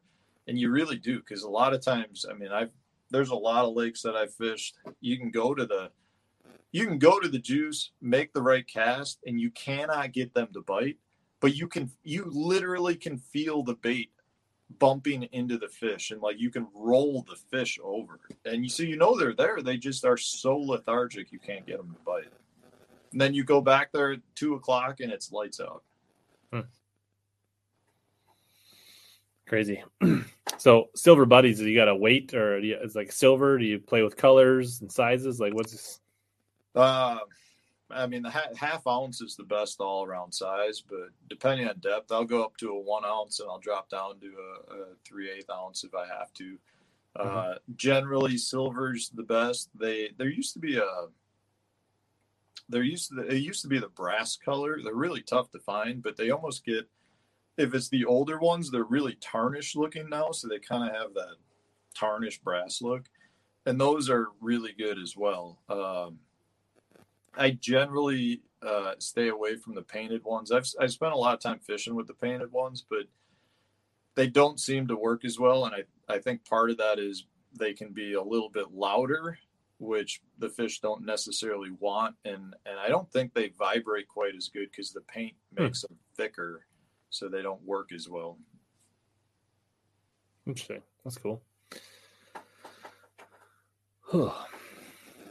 But once you get like once you have your like how much time now like when you because you're probably gonna get ready to do some of this in the next couple yep. I mean like water temp's got to drop here another 10 degrees but um how much now that you've kind of put the work in are you going back to your old favorite lakes versus hunting new lakes uh so my routine my routine is I usually go to new lakes there's so I mean there's so many little lakes in northern Wisconsin you know just like you guys have in Minnesota that it's hard it's hard to hit them all. Mm-hmm. Uh, but I like to go to a new lake and start there and see if I can figure it out. And then if that doesn't pan out at all, I'll usually end the day on a lake that I know well just to make the the drive up worth it. Sure. Yeah, and like and that kind of work. I mean, starting that new lake, you know, probably definitely keeps you fresh and sharp? Makes you work your your skills and your tools that you need to be using out on the tour. You know what I mean? Like you're always challenging you're always, you. Yeah, you're always excited to go to a new lake to try to figure it out. And you know, sometimes those lakes just slap you in the face and you just you just don't get bit and it's nice to have that fallback, but it's nice to be able to go to a new lake and if you do figure something out there it gives you another lake in the rotation to hit it at some point yeah. Cool. Yeah, it's it's always exciting to go to a lake until you're three hours in and you haven't had a bite. And it's like, yeah.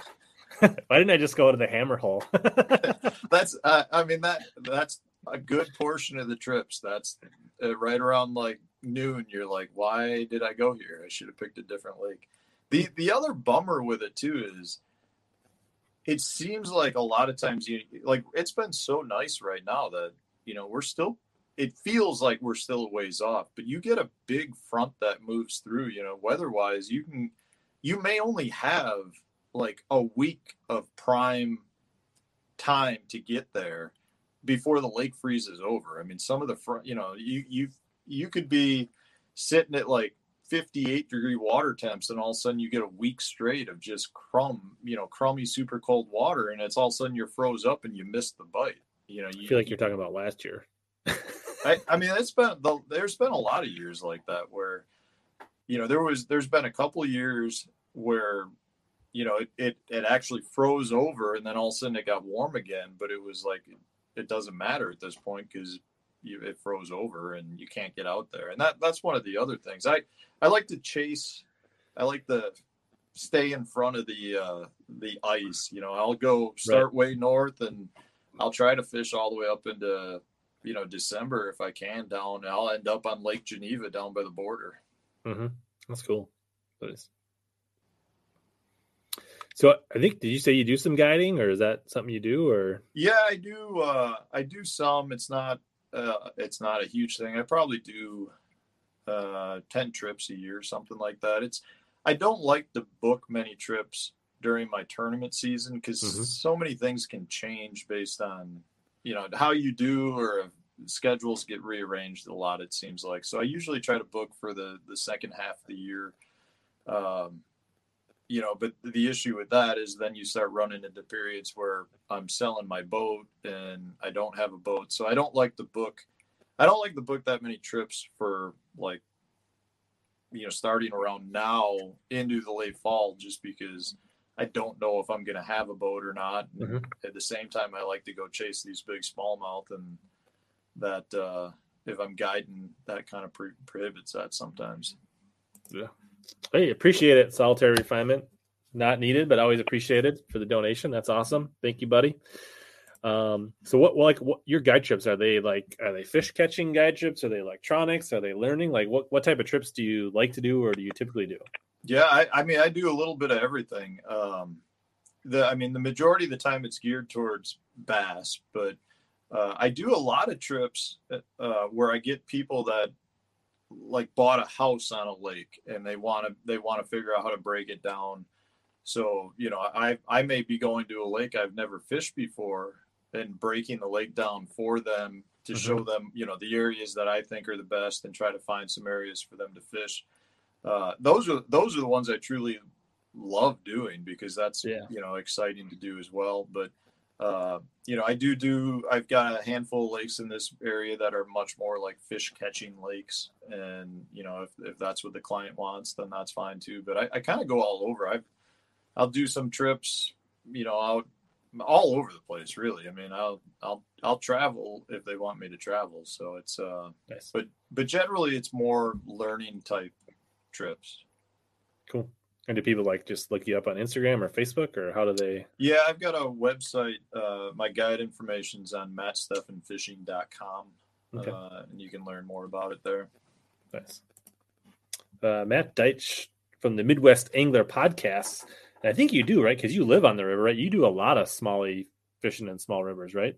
Yeah, I, that's one of my. I love chasing them in the late fall, but during the summer, I love fast, shallow moving water. And how much is that like shore fishing versus do you got a little flat you cruise around the river with, or what? What type of fishing do you do on? Because it's on the Wisconsin, right? Yeah, well, the, the so if you go to the upper Wisconsin, a lot of that, uh, some of it's accessible with a bass boat, uh, but if you've got a tin rig, that's usually the better way to go about it. I, I'm still trying to uh, convince myself to buy a jet boat because that's kind of the ultimate boat. But uh, I, yeah, I just I love the super shallow stuff, and you, you get a, a tin boat, and you can get you you can get pretty much everywhere you need to go. Mm-hmm. But yeah, like the the Upper Wisconsin River is a phenomenal smallmouth fishery. I mean, it's uh, really really good. And i mean you can cast across the river at that point but there's a there's a whole bunch of rivers throughout wisconsin that uh, people don't talk about but they're phenomenal fisheries. And you know you can you can walk across most of them. They're like knee deep in them you know through most of the stretches. Nice. Do you, do you shore fish right at your place and catch them or? Yeah yeah we uh so i've got two boys. I've got a five year old and a three year old and they they love to go down by the the river. So yeah, we've got an area cleaned out, and we'll toss some night crawlers off the bank, and they'll uh, walk around looking for clams, waiting for the rods to go off, and we'll catch. I mean, we'll we'll catch everything from smallmouth, the carp, the red horse, the sturgeon, walleye, panfish. I mean, we pretty much have caught everything. I mean, it's it's pretty funny. I keep a I keep a personal best list in my phone of, of my boys' catches, and uh, nice. It's like 14 different species at this point. It's it's a pretty unbelievable fishery. I mean, we we've had days. We had one weekend where we fished for a total of 12 hours. We had some friends here, and we we had uh, it was 43 sturgeon. And wow. We had like you know you probably another 30 random smallmouth and walleye and carp. I mean, it was not, we couldn't even keep more than like three lines out the whole time. It, it can be really a blast. Yes. Bass Assassin. Yes. I keep it hidden under my beard though. So, um, but uh, yeah, if you watch my tourney vids, that's usually when you see my emotion. When I boat flip like a four pounder on a frog, that's usually when my emotion comes out. Um, yeah, Matt Deitch. He's he's got a, a, podcast. He lives. I forget exactly where he lives, but kind of down towards Iowa, Wisconsin area. Um, and uh, he he's caught 103 fish or days caught a bass, 103, and almost all of them have been from shore, other than his one trip up by Alexandria.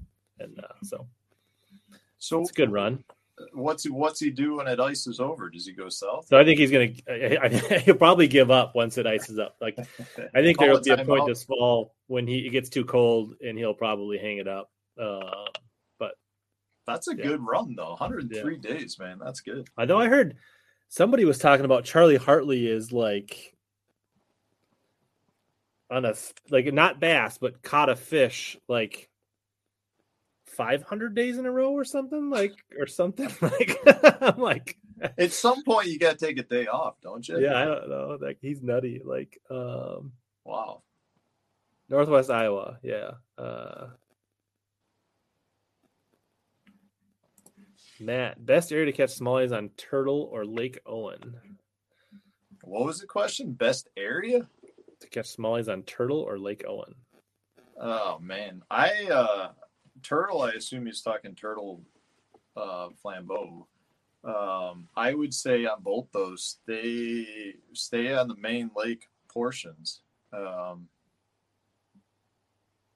if he's talking the turtle, I would I would I would fish. I mean, not necessarily this time of year, but main lake cabbage Mhm. and grass with top waters. There's some big ones in there. I don't have a ton. I don't have a ton of uh, history on Owen. It's a lake I'd like to fish more of. Cool. Did, did you just catch your PB smallie on St. Clair or Thousand Islands or No, pretty I- close I to weighed- it? Or I weighed big bass to the tournament. It was a s- Okay. uh, six eight. I've got my three. I've got three smallmouth that are all exactly seven four, and uh, how many of them were from Sturgeon Bay? Three. Two two from Sturgeon Bay, two from Sturgeon Bay. One was Kentucky Lake. Nice. And then uh, I've got a pretty good number of other fish that are right around seven pounds. That uh, Nice. some Sturgeon Bay, most of them are northern Wisconsin. Very cool. And back to the late fall. Yeah, Yeah. Yeah. That's how you get to five for thirty is by having some Yeah. high sixes in the bag. Yeah. I'm getting jazzed up to go do it. We need some Yeah. cooler temps though. Honestly, my my PB Smallies like between five and five and a half probably, and it's probably on the lax. Like I just haven't uh like I actually like was gonna go to Sturgeon Bay this past weekend, but for the the TBS semis was there and I had to give it up because I got into that La Crosse tournament and then uh, caught them too good and now I have to go to nationals. I just didn't have the time to go to Sturgeon Bay. I couldn't make it work. There, you should come come for the uh, Sturgeon Bay Open in, in May. Yeah, I, I mean, it's definitely on my list of things to do. I just haven't uh, made it a priority. Like whether it's to fish the actual tournament or just head out there, like that's something I feel like I got to do. So Yeah, I was talking. I got a uh, a guy that I know that become friends with. he was out there for this one. I was like, hey, maybe we should go fish the spring tournament.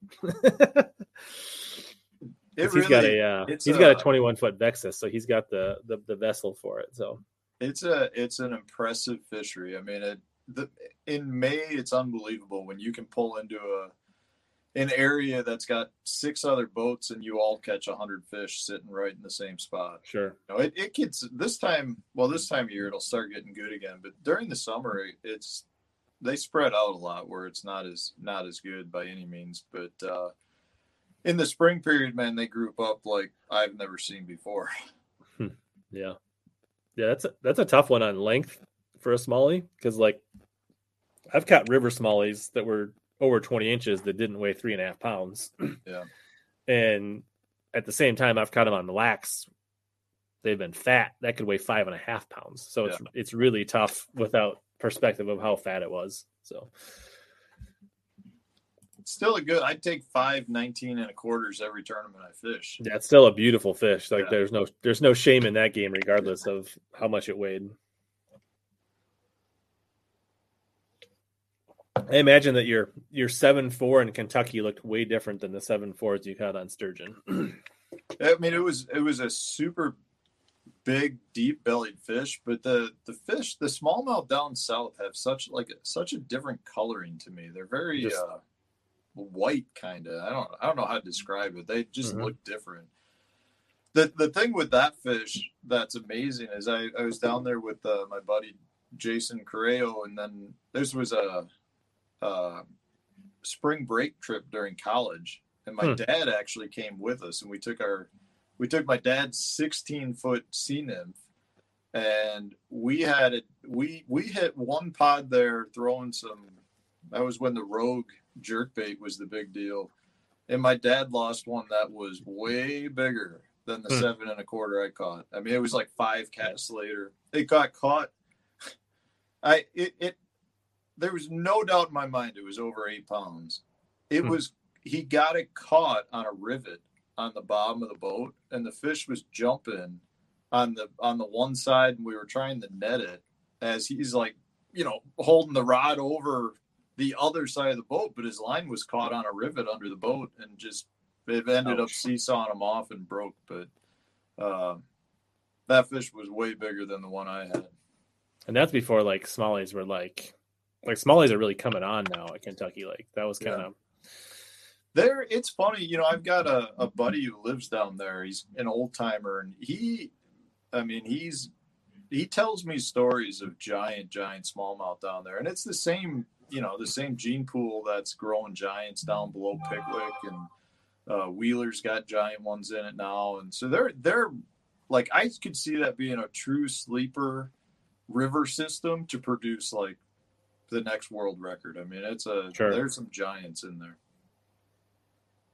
especially now like there's a like a you know the the, the largemouth kind of dipped right they're coming back but the smallmouth have kind of flourished Yeah. in kind of the, the the juggling of the ecosystem on Kentucky so there there could be like this storm brewing for smallmouth at Kentucky Lake Wouldn't surprise me one bit. I mean, that's I, uh, there are giants in there. I mean, and they during the summer months when those lakes get most of their pressure, they kind of disappear. But in uh, March, March is the month to go there for the big smallmouth.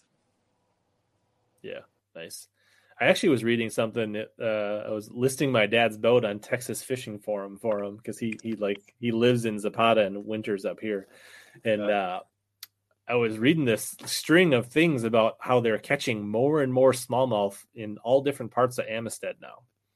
Really? And I, I don't know if you've ever to- been to Amistad, Yeah. but I could see that be- like flourishing. Like they could like probably like really flourish there.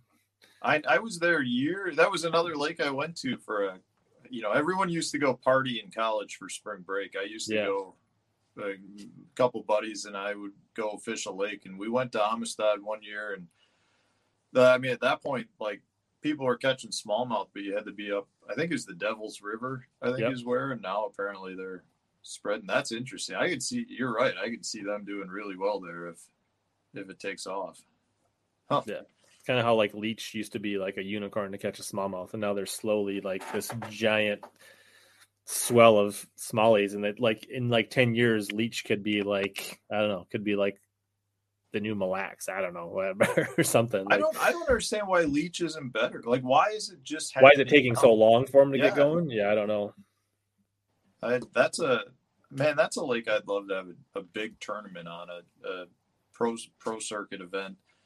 I think it would uh, if they. I don't know if they allow you to fish smallmouth there or not. I think when I was there for the what was it the Cabela's North American Bass Yeah, Circuit or whatever it yeah. was. Yeah, that. Uh, I don't think we were allowed to weigh smallmouth, if I recall. No, they don't like to allow them on the permitted tournaments. So um, it'd be perfect for the BPT because catch, weigh, release. They could do it. and actually, like 40 boats on Leech, that would be a really cool tournament. You could you could fit a lot more than forty boats. But no, I'm saying like really, like I know. nobody would be crowding anybody. Like people could be doing smallies. They could be doing. I mean, like it would be.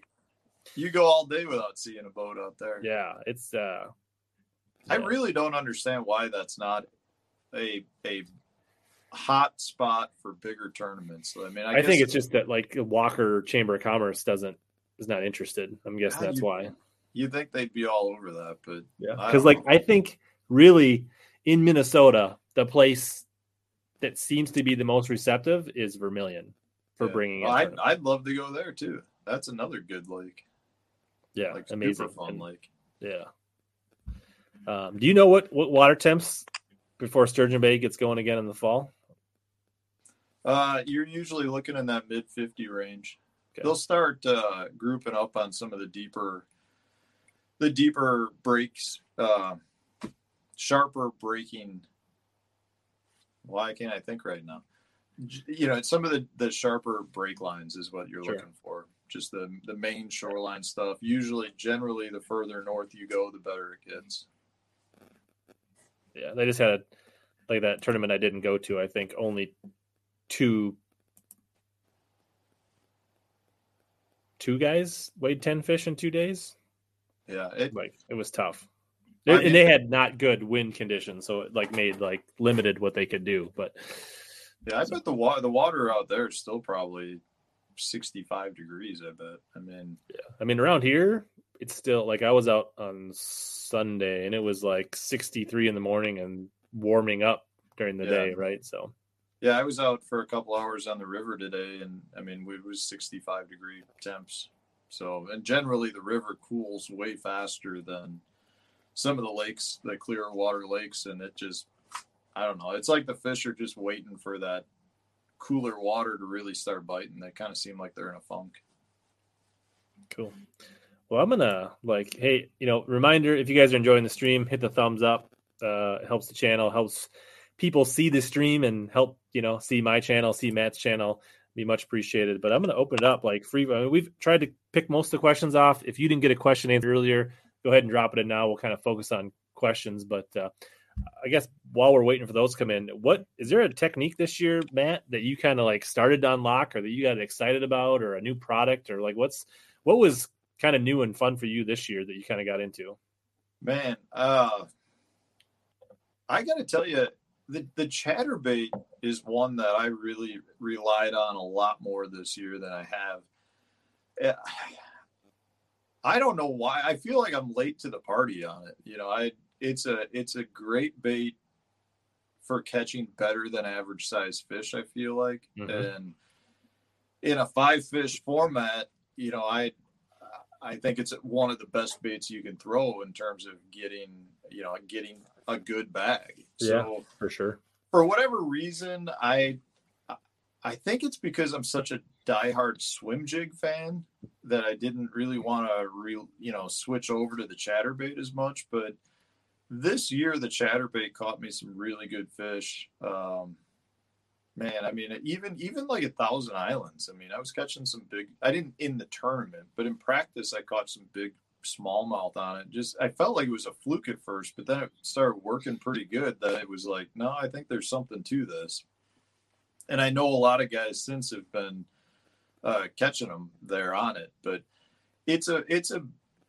I do feel like it's a technique that you can't you don't necessarily just pick it up and instantly catch fish. Like I think there are some little nuances to it that definitely can make you a better chatterbait fisherman. So that was that was for sure a bait that I threw a lot more this year. Um, you know, it's going to sound weird, but I the the shaky head and the drop shot was two other baits that I kind of reverted back to after not throwing that much the last couple of years. I used to throw them a ton, uh, and I just kind of I don't know if it was the lakes we went to or what, but I didn't throw them that much. And this year I kind of went back to this year I really just went back to fishing my strengths. Uh, so at some of the lakes that was, you know, I, I, I like to finesse fish and I like to, I like to flip. And Nice. if I could flip, I flipped. And if it was something where I felt like I just wanted to slow down and finesse fish, that's what I did. And it seemed to work pretty well. It, it doesn't hurt that, you know, Thousand Islands is a smallmouth fishery and, uh, you know the thing with thousand islands that i like so much is one it's a river and i love fishing rivers but two in my 11 years fishing professionally it in my opinion is the first time we've ever gone to a body of water that was truly a like a structure fishing smallmouth event. I've hmm. got you know we've had events on st clair a couple times but st clair is such a like there's no structure. I mean right. you're just drifting around trying to find a group of fish Yeah. So I don't like to me that's kind of more crapshoot. Um, you know, and we've yeah, we've had you know, we had a Sturgeon Bay event, I guess, but that was total weight catch weight release. So I wasn't the stuff I like to fish during August is much more after big fish, and there was Sure. no way it would hold up for numbers. And then I guess Cherokee Lake or some of the Tennessee lakes we've been to, but they're not Usually hit them in the spring, so you're like not Yeah, structured, Yeah, right? it's just not quite right. Yeah. And then and then when we've gone to Champlain, it's always been June, which has Spawning. been straight spawning tournament. So it was nice to finally fish a what I felt like was a structure event, and I you know did I honestly well I don't know if I should have won or not. I mean Joe, my buddy Joey Cifuentes was he had a seven pound lead going into the fourth day and ended up he finished third, but uh, I had uh, every day I lost big fish in that in that event that really could have really had I landed them all I could have won by seven or eight pounds. So I mean it it's one of those things like they when they say it's your time, it's your time, and it wasn't my time for that. And I'm truly just happy to have had a really good event. And that event got me qualified to, to go fish the BPT, and it got me Mhm. qualified to go fish. You know, that locked me into inside the championships and La Crosse. So it was a it was a good event. But Yeah, can't complain. um, you know, I really did revert back to drop shots and shaky heads this year as well. And and I and I flipped a jig a lot, which I haven't done that much in years past. Gotta love a good jig bite. Dude, it's, it's another bait. If you, it's another bait. If you put it in your hand all day, if you can get the bites on it, you're gonna probably get a couple of good bites mixed in. Yeah. That's what I'm hoping for Saturday. Lock that jig in my hand. uh, so yeah, Minnesota, we're still lagging behind. We're closing spring. So like for me, I'm going to the river, and now I'm sneaking over across the border, uh, getting closer to Matt and trying to fish some of that early season stuff. And actually, now maybe I may consider even going to South Dakota. So for me, it's I'll do a little bit of crappie fishing here and there, but for me, like if I got the time or I got a weekend or I got a full day, I'm probably going to make a two three hour drive and go fish the river or go fish across the border. So Do you ice fish? no, I don't. Me You? neither. Yeah, I, I, I I own I own two two tip ups. I don't know why that got stuck. And they're still in like the original box. That's my ice fishing gear right there. I had most of the stuff when I was in college, and I did do it until about college, and then I don't know when I moved out of the house or whatever. I never like I lost all my stuff, and I just never like. It's I one of no- those, I mean, like, if if Sobe calls me up and is like, "Hey, the crappies are biting," I'd I'd be up for some ice harvesting, but I have no interest in ice fishing. How's that? That's the thing. Like I, I enjoy going with a group of guys to hang out and talk, but with with the because I like to fish right till ice up and I chase the ice south, you know, it could be easily into December. And at that point you got the holiday months and then in January I'm driving south for tournaments already. Sure. So it's just one of those things. I, I haven't gotten that that much into it. Yeah. Uh, is there a time in the fall where you see smallmouth shallow? Yeah, I mean, it, generally this time, you know, so when you you get that the water starting to fall, you know, get into that 65, 63 degree range down up and, you know, into the mid 50s. I you can catch them deep still, but I like to get shallow with like a jerk Mhm. bait or a swim bait and uh fish them, you know, in 4 to 12 foot of water, I'd say. Yeah, for sure. Do you like a ball head or a football better for rocks? For in terms of a jig, I'd rather go with a I'd rather go with a football jig. Yeah, I think so. Uh, let's see. I'll kind of do some rapid fire. All right. Any tips for Vermilion from a mat to another mat? He's going up there this weekend, I think. Oh man, this weekend. I've never fished it this this time of year, but uh I man, I if you're looking to catch fish, it seems like the docks always have smallmouth on them. Mhm. And if you're looking for largemouth, I'd go to the west end and find some good weed clumps and put a heavy weight on and go uh, flipping. Yeah, the West End kind of had a largemouth virus. It's not as good as it used to be. Really? yeah. I so I would didn't say if you want largemouth, go to that. What is it? That duck green greenhead green. Like you go through the shallows, there's a bay on the south. Like it's like the first weedy bay when you start to go through the narrow narrows. It's like narrows. yeah, um, not like the narrows with the buoys, but like the first narrows where you go by where it necks down and on the left, Oh, Greenhead Bay, or I think it's like Greenhead or something, I know. I know you're talking. I don't know the name of it. or just the Fortune Bay. The Yeah, Fortune Bay or Freight- the Danner. Yeah. yeah, I mean, right by the casino, that bay's got largies in it. But I would say, yeah, try some docks. If they're not on docks, I'd probably cover water with a jerk bait and a DT6 and a craw pattern until you find them. Yeah. Um,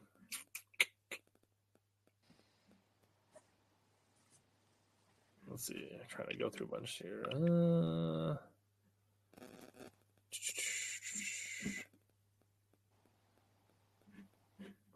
been a record. All right, cool. Pickwick in May. I don't know. Is that just a statement? I don't know. Pickwick in May. We're gonna be. uh Man, I think. Am I there? In, no, I'm there in April this year. That should be a good Which- tournament. Yeah, I'm excited to go there. I've never. Every time I've been to Pickwick, it's been June for ledge season. So I'm I'm looking forward to potentially finding some smallmouth or pre-spawn largemouth. They'll probably be fish on beds too, I guess, but they'll be good. Um, I have not got into the BFS thing. I guess I'm. I mean, I prefer to catch them on a bait caster, but I'm perfectly comfortable with spinning rods when it comes to finesse, and I don't see the need. I don't see the advantage to the BFS unless you just hate spinning rods. I'm a big fan of spinning rods. It's going to take me a lot to put my spinning rods down. Yeah, like, I don't love spinning rods, but I appreciate them for light line and you know certain applications. So I don't see the advantage of the BVS and BFS. Like I don't I don't get why I would want to throw a bait caster with six pound line on it. Like I just don't see the advantage. I I think from a casting standpoint, I'm way more accurate with a spinning rod Mhm. if I'm fishing some light finesse stuff. I don't, you know, you can you can cast it with a bait caster, but I just don't think I'm as accurate. Do you ever throw red baits late in the year, or is that only a spring thing? What do you think? No, man, I uh, it might be tomorrow's YouTube video. Uh oh. Uh, I'm trying to think. I got one loaded up here to come out in the next couple of days that's talking about uh, the color red.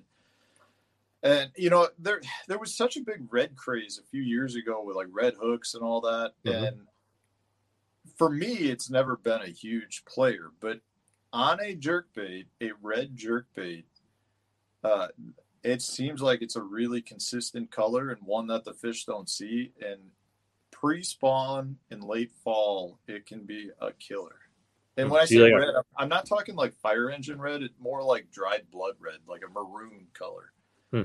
And uh, and some of that has to do with some of the lakes up here, uh, at least in Wisconsin, I assume in Minnesota too. We have like the, the rosy reds, the little the little minnow. They're like red colored minnows. I mean, but they're Hmm. not like the rose. I don't know. They're I don't know if they're rosy reds. I should say that they're not like the light pink ones you get uh, at the bait shop. They're definitely a darker color red, and sometimes you'll see big schools of them. So I don't know if that's why uh, it works really well in some lakes. But I've had really good success with it down chasing spotted bass on Lanier on Smith Lake. It's a, a good color, but I I like it. I do like red in cooler water though. Nice. I definitely. I don't know that I throw a lot of like the, not the bright reds that I throw in the spring, but I find myself throwing more of the, the brownish reds. The more Yeah. Like there's red in them, but they're more craw. They're less bright. Like I don't know, for sure. Red red's a great color on the river too. Yeah.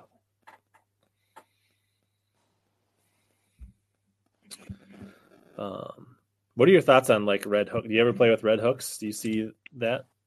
I mean, that's that's kind of what I was getting at before with the red hook craze. Like I've I've tried it, and I don't feel like it helps me. In fact, Hmm. that I don't. I would rather go with just basic nickel hooks. I mean, I the red. Maybe it's in my head, but I definitely don't feel like it gets me more bites. I like it for top waters. Hmm. On the if I front hook, were, do, do you do all the hooks or just just the front hook. Yeah. If I were to do it, I would do just the front hook. I'm a firm believer that like that front red hook doesn't necessarily get more bites, but it gets them to hit the right section of the bait. I think. Yeah. And sometimes that's that's a big part of it. It's just a matter of giving them something to key in on to hit it where you want them to hit it. And I I mean, I'm not going to sit here and say I've spent you know years and years experimenting between red hooks and not red hooks. I just if I were to do it, I would do one single hook on the front that was red. But generally, I would rather just throw the straight nickel hooks. Yeah. I don't know. I, I have a ton of confidence in it, and that's all that really matters to me. like That's hey, I say that all the time on my channel. I say confidence is king. I mean, just because what you think doesn't work for me doesn't make you right or me, you know, wrong or whatever. It just whatever you feel confident in, stick with it. You know, if guys want to throw Ned rigs on bait casting gear and it works for them, go do it. That's what works. Yeah, absolutely. Like, I mean, if you prefer, if you're more comfortable with a bait caster, then absolutely explore BFS. B- B- BFS. Like, it could be for you. Yeah. For me personally, I don't think there's an advantage for me. Like, but uh, yeah, and I, I do think there could be instances for me in my head where like a fish that swirls at a bait that maybe with that red hook it gets him to eat it, but who knows? I mean, uh, you know, that's that's the one thing about our sport that I always I I always have a hard time when somebody's like 100% this is how you have to do it. You are wrong, or Because- you are yeah, right, or I it's mean, like How, unless the fish starts talking and tells you what they're thinking, we won't ever know. Which is why, to me, confidence is such a big thing. What Yeah. what works for you is what works for you, and it could be because it truly is better. It could just be because mentally you're more into it, and therefore you make it work better. I mean, it's just it's the same thing when somebody's like, "You go fish over there, you'll catch them." You could fish that spot a hundred times, you never catch a fish, but every time they go there, they catch them, and you're like, "I don't, I don't know how they're doing it, but it works." I mean, so what works? I I just can't stress enough for any angler out there. If it works for you, do it.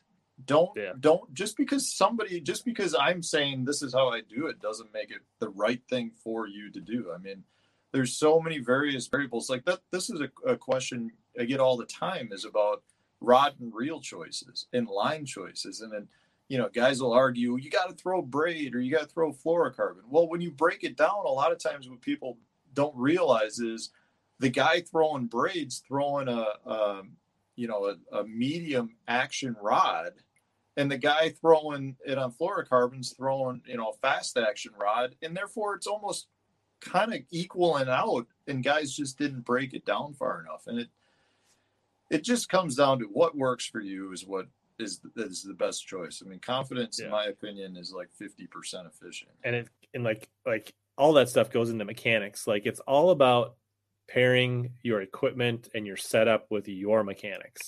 Like Yeah. I'm a firm believer that for some people's hook sets, a snell knot is the way to go, and for other people's, it's not. Like, Yep. and like there are people. I mean, like nobody's hook set is the same, right? Like there are people that are slackliners and hook setters, and people that reel into them, and people that lean on them, and like you just got to do what works for you, and you got to figure out like take that knowledge, try it for you, and if it works, then you're good. But if you're losing fish or you're missing fish, then go out and look at that information. Make an and- adjustment. and- and yeah, make I, an adjustment one way. If it gets worse, go back the other way, right? And like uh it's so Hundred percent agree with you. That's one. That's one of the reasons I don't ever like to see rod companies label a rod as top water or frog or flipping because, in my experience, a lot of times that rod I may like the rod, but I don't like it for the way they have it labeled, and it's just because I do it different. yeah. And the other thing is like there is no standard golden rule for what a medium or a fast or a, a five or a two pound like it's all arbitrary Yeah. by the manufacturer and then it's just like that's the the thing that you struggle with talking to people and be like well i got a i got a falcon medium heavy fast action. How does that compare to your abu garcia medium light you know extra fat it's just like i don't know. It's everybody's making it up as they go. You really just got to get into a, a line a, a line of rods that you like and like see what works for you. I mean it's Yeah. That's why I build my own rods. yeah. For sure. Like it to me it's like i i fish Dobyns because i like that they're like consistent across like there's a lot of things that you can take from series to series and and they don't uh like a champion rod from five years ago is almost identical to a champ. I mean, they may make some cosmetic upgrades and, and you know Sure. things, but like they they stay pretty true. And like I remember, like ten years ago, I had a Cumara that I loved, a medium heavy seven footer or whatever it was. And then like you know companies, some of the bigger companies, they like they completely blow up their and like the new Cumara to the old Cumara is like, wh- why do you even still call it a Cumara? Because that rod is like they go from a cork, you know, to a, a you know a, foam grip and like the balance changes and it's just like this rod is nothing like the one that I used to like. so, but it's crazy. So That's the fishing world, man. How many times does something get discontinued and you're like, no, yeah, I bring mean, that back? Like every good Jackall bait that was ever made has been discontinued. Well, now I just saw they're coming out with the bling again, I think. I they? heard they were coming up with all their good baits again, I guess, but will they be the same? And they'll never be as good as the old not. ones. And like, yeah, like it's like, yeah, what do you do? Like, you know, like you got people that love, right? This, the old three hook Zell Rowland, right? Like, like, you know, the OG Vixens and the, the, you know, the old swamp donkeys. Are they as good as the new swamp donkeys? And like, it's just like, it's crazy. But. Yeah, I don't. I can't think of one time when they've come back out with a bait where the new version is more popular. Yeah, or they're like, this is even better than the old one. And I don't know if it's just everybody's Yeah. confidence or that they truly aren't the same. It's it's I don't know. Yeah, I don't- that's it. I I I I would love for somebody to comment one bait that is more popular in a newer version. Yeah, that's a tough one. Like, I mean, I could rattle off so many that I mean, you know, Wiggle Wart, uh, the the Vixens, the XR, uh, Excalibur one Yeah. knockers, and all that. I mean, the the the minus ones. yeah, the minus ones, pretty much everything that's been discontinued. Yeah. It's yeah, it's, that's a good one. Like that's a really good one. It's like what's a bait that came that went away that came back and the new one is actually better than the old one.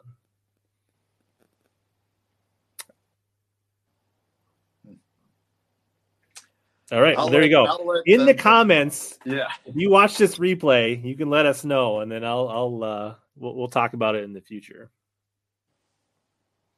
I will say, well, here's one. Well, I didn't get this is a good one right here. Like, so this is not exactly what we said, right? Like, I think we would all agree that the newer chatterbaits are better than the original. I think, but it never went away. It was just an evolution, and right, it's yeah, not like that's just yeah, that's just making it better. yeah. That it wasn't like the chatterbait went away for five years and came back as the jackhammer. But that like But it's I I I appreciate the comment. Like that is Yeah, along that's the, the right line. kind of thinking. I mean, that's like right, like the old spooks that had like the solid hook hangers and like right, those weren't the best spooks. Then they eventually got to a place somewhere around this where they were very Yeah. they- you know the first three hook Excalibur spooks were very popular, and then these ones disappeared, and these are the ones that people pay fifty dollars for, right? Yeah. But they got rid of these. There's like how many of the Excalibur baits, right? Like the Yeah, all all those Yeah. Excalibur. all these fat free shads and like the- all the ones with Bill Dance's name and Mark Davis's names on them. Those are the ones that everybody wants that they don't make anymore. all the old storms. I mean, I'm looking at a chug bug right now. People like the older chug bugs better. Yeah, and like this one, right? This was like the Strike, Strike what? Strike Pro was the Bubba, right? And then Todd Castledine convinced Strike King to come back out, and this is supposedly made by Strike Pro for Strike King, but is this as good as the? I don't know, right? I don't, I've never used that one. I have a couple. I can't say that I've used them a lot. Um, Huh, well. yeah, I don't know. I like that question. I, I'm gonna I feel like I'm gonna ask the bait man that and see if he's got any ideas. He'd know. Yeah, would have the answer. There's got to be something. Got to be. I mean, I'm looking like I'm looking at a jar of Uncle Josh pork frogs right now, and I mean, I feel like the old ones are way better than the new ones that they just came out with. There you go. I really like this one. Did you ever use this one that looks like a cross shape? Yeah, I have. I I'm just a, give me a number eleven. That's like my go-to. Yeah, there was something about this one that I liked. This the place the last time I really used this was on Leech in a tournament where I was flipping a jig in the rice and it just was so efficient. Right. I never had to change a trailer Yeah. all day and I kept my jig wet and my made more presentations because I never fixed a trailer all day and I think that got me more bites because I was so efficient. I I'm a huge fan of the. I mean, I've got a whole, I got a whole pile of Uncle Josh pork frogs and still use them. I, I actually did a video today where I made my own pork frogs. What? Mhm. Nice. Yeah, it didn't end the way I wanted it to, but Uh, but we did make some, and we Nice. used them. That's cool. Well, we just hit two hours. I feel like we've answered most people's questions. We ended on a, a conundrum. Um, if you guys I'm not haven't to checked, be able to sleep now. yeah, like he's going to be like DMing me on Instagram. I've got it. um, if you haven't already, go check out Matt uh, Matt Stefan Fishing's videos. He's got some good content. He just dropped some stuff today. Um, appreciate it. If you haven't already, hit the thumbs up. Uh, I think there was a lot of good nuggets that we uh, uncovered. It'd be worth catching the replay on Facebook or YouTube. Uh, if you guys came in late, I also got my podcast version. These become an audio MP3. Search Hellabass in your favorite podcast app. Um, congrats to our winner. Was it Daryl that won the the uh, the prize pack from Arsenal? Twenty five percent off on hoodies. Links in the description for all that stuff. Um, anything else we should talk about? Anything else you want to mention, Matt? If you subscribe no. to Matt's channel, I think you can win some beef jerky, right? Yeah, we do. Uh, every month we give away some sponsor products, and uh, on bigger subscriber numbers that we hit, milestones we hit, I've been giving away a bunch of sponsor related stuff. And the only way to be entered is through uh, being a subscriber. And if you if you if you like watching some of the videos, you might as well become a subscriber to have a shot at winning some stuff. But overall, Rich, I just want to say thanks for having me on. I had a blast, and uh, if you you need me on in the future at any point, feel free to reach out. I'd love to do it again. For sure. If you need anybody to help you film those late fall smallies, let me know. Oh, You never know; the phone might be ringing. Yeah, if, if your if your boat disappears, I, I do have a boat, so Well, that's all. That that that's always a big issue for me. A lot of times, I don't get the fish as much as I want in the fall because I don't have a boat. nice. All right. Well, it sounds like everybody appreciate it. As always, here to help you guys catch more big bass and suck less. Thanks. Get ready for the greatest roast of all time. The Roast of Tom Brady. A Netflix live event happening May 5th. Hosted by Kevin Hart. The seven-time world champion gets his cleats held to the fire by famous friends and frenemies on an unforgettable night where everything is fair game. Tune in on May 5th at 5 p.m. Pacific time for the Roast of Tom Brady. Live only on Netflix.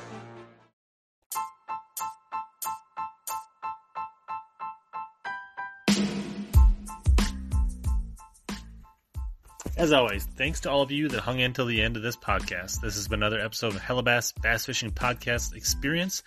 Please consider sharing this with any of your bass and buddies and friends. This is the best way for podcasts to grow is through word of mouth. Also, don't forget to search Hellabass on Instagram, YouTube, Twitter, or just about anywhere else so that we can connect in more ways. As always, here to help you catch more bass and suck less.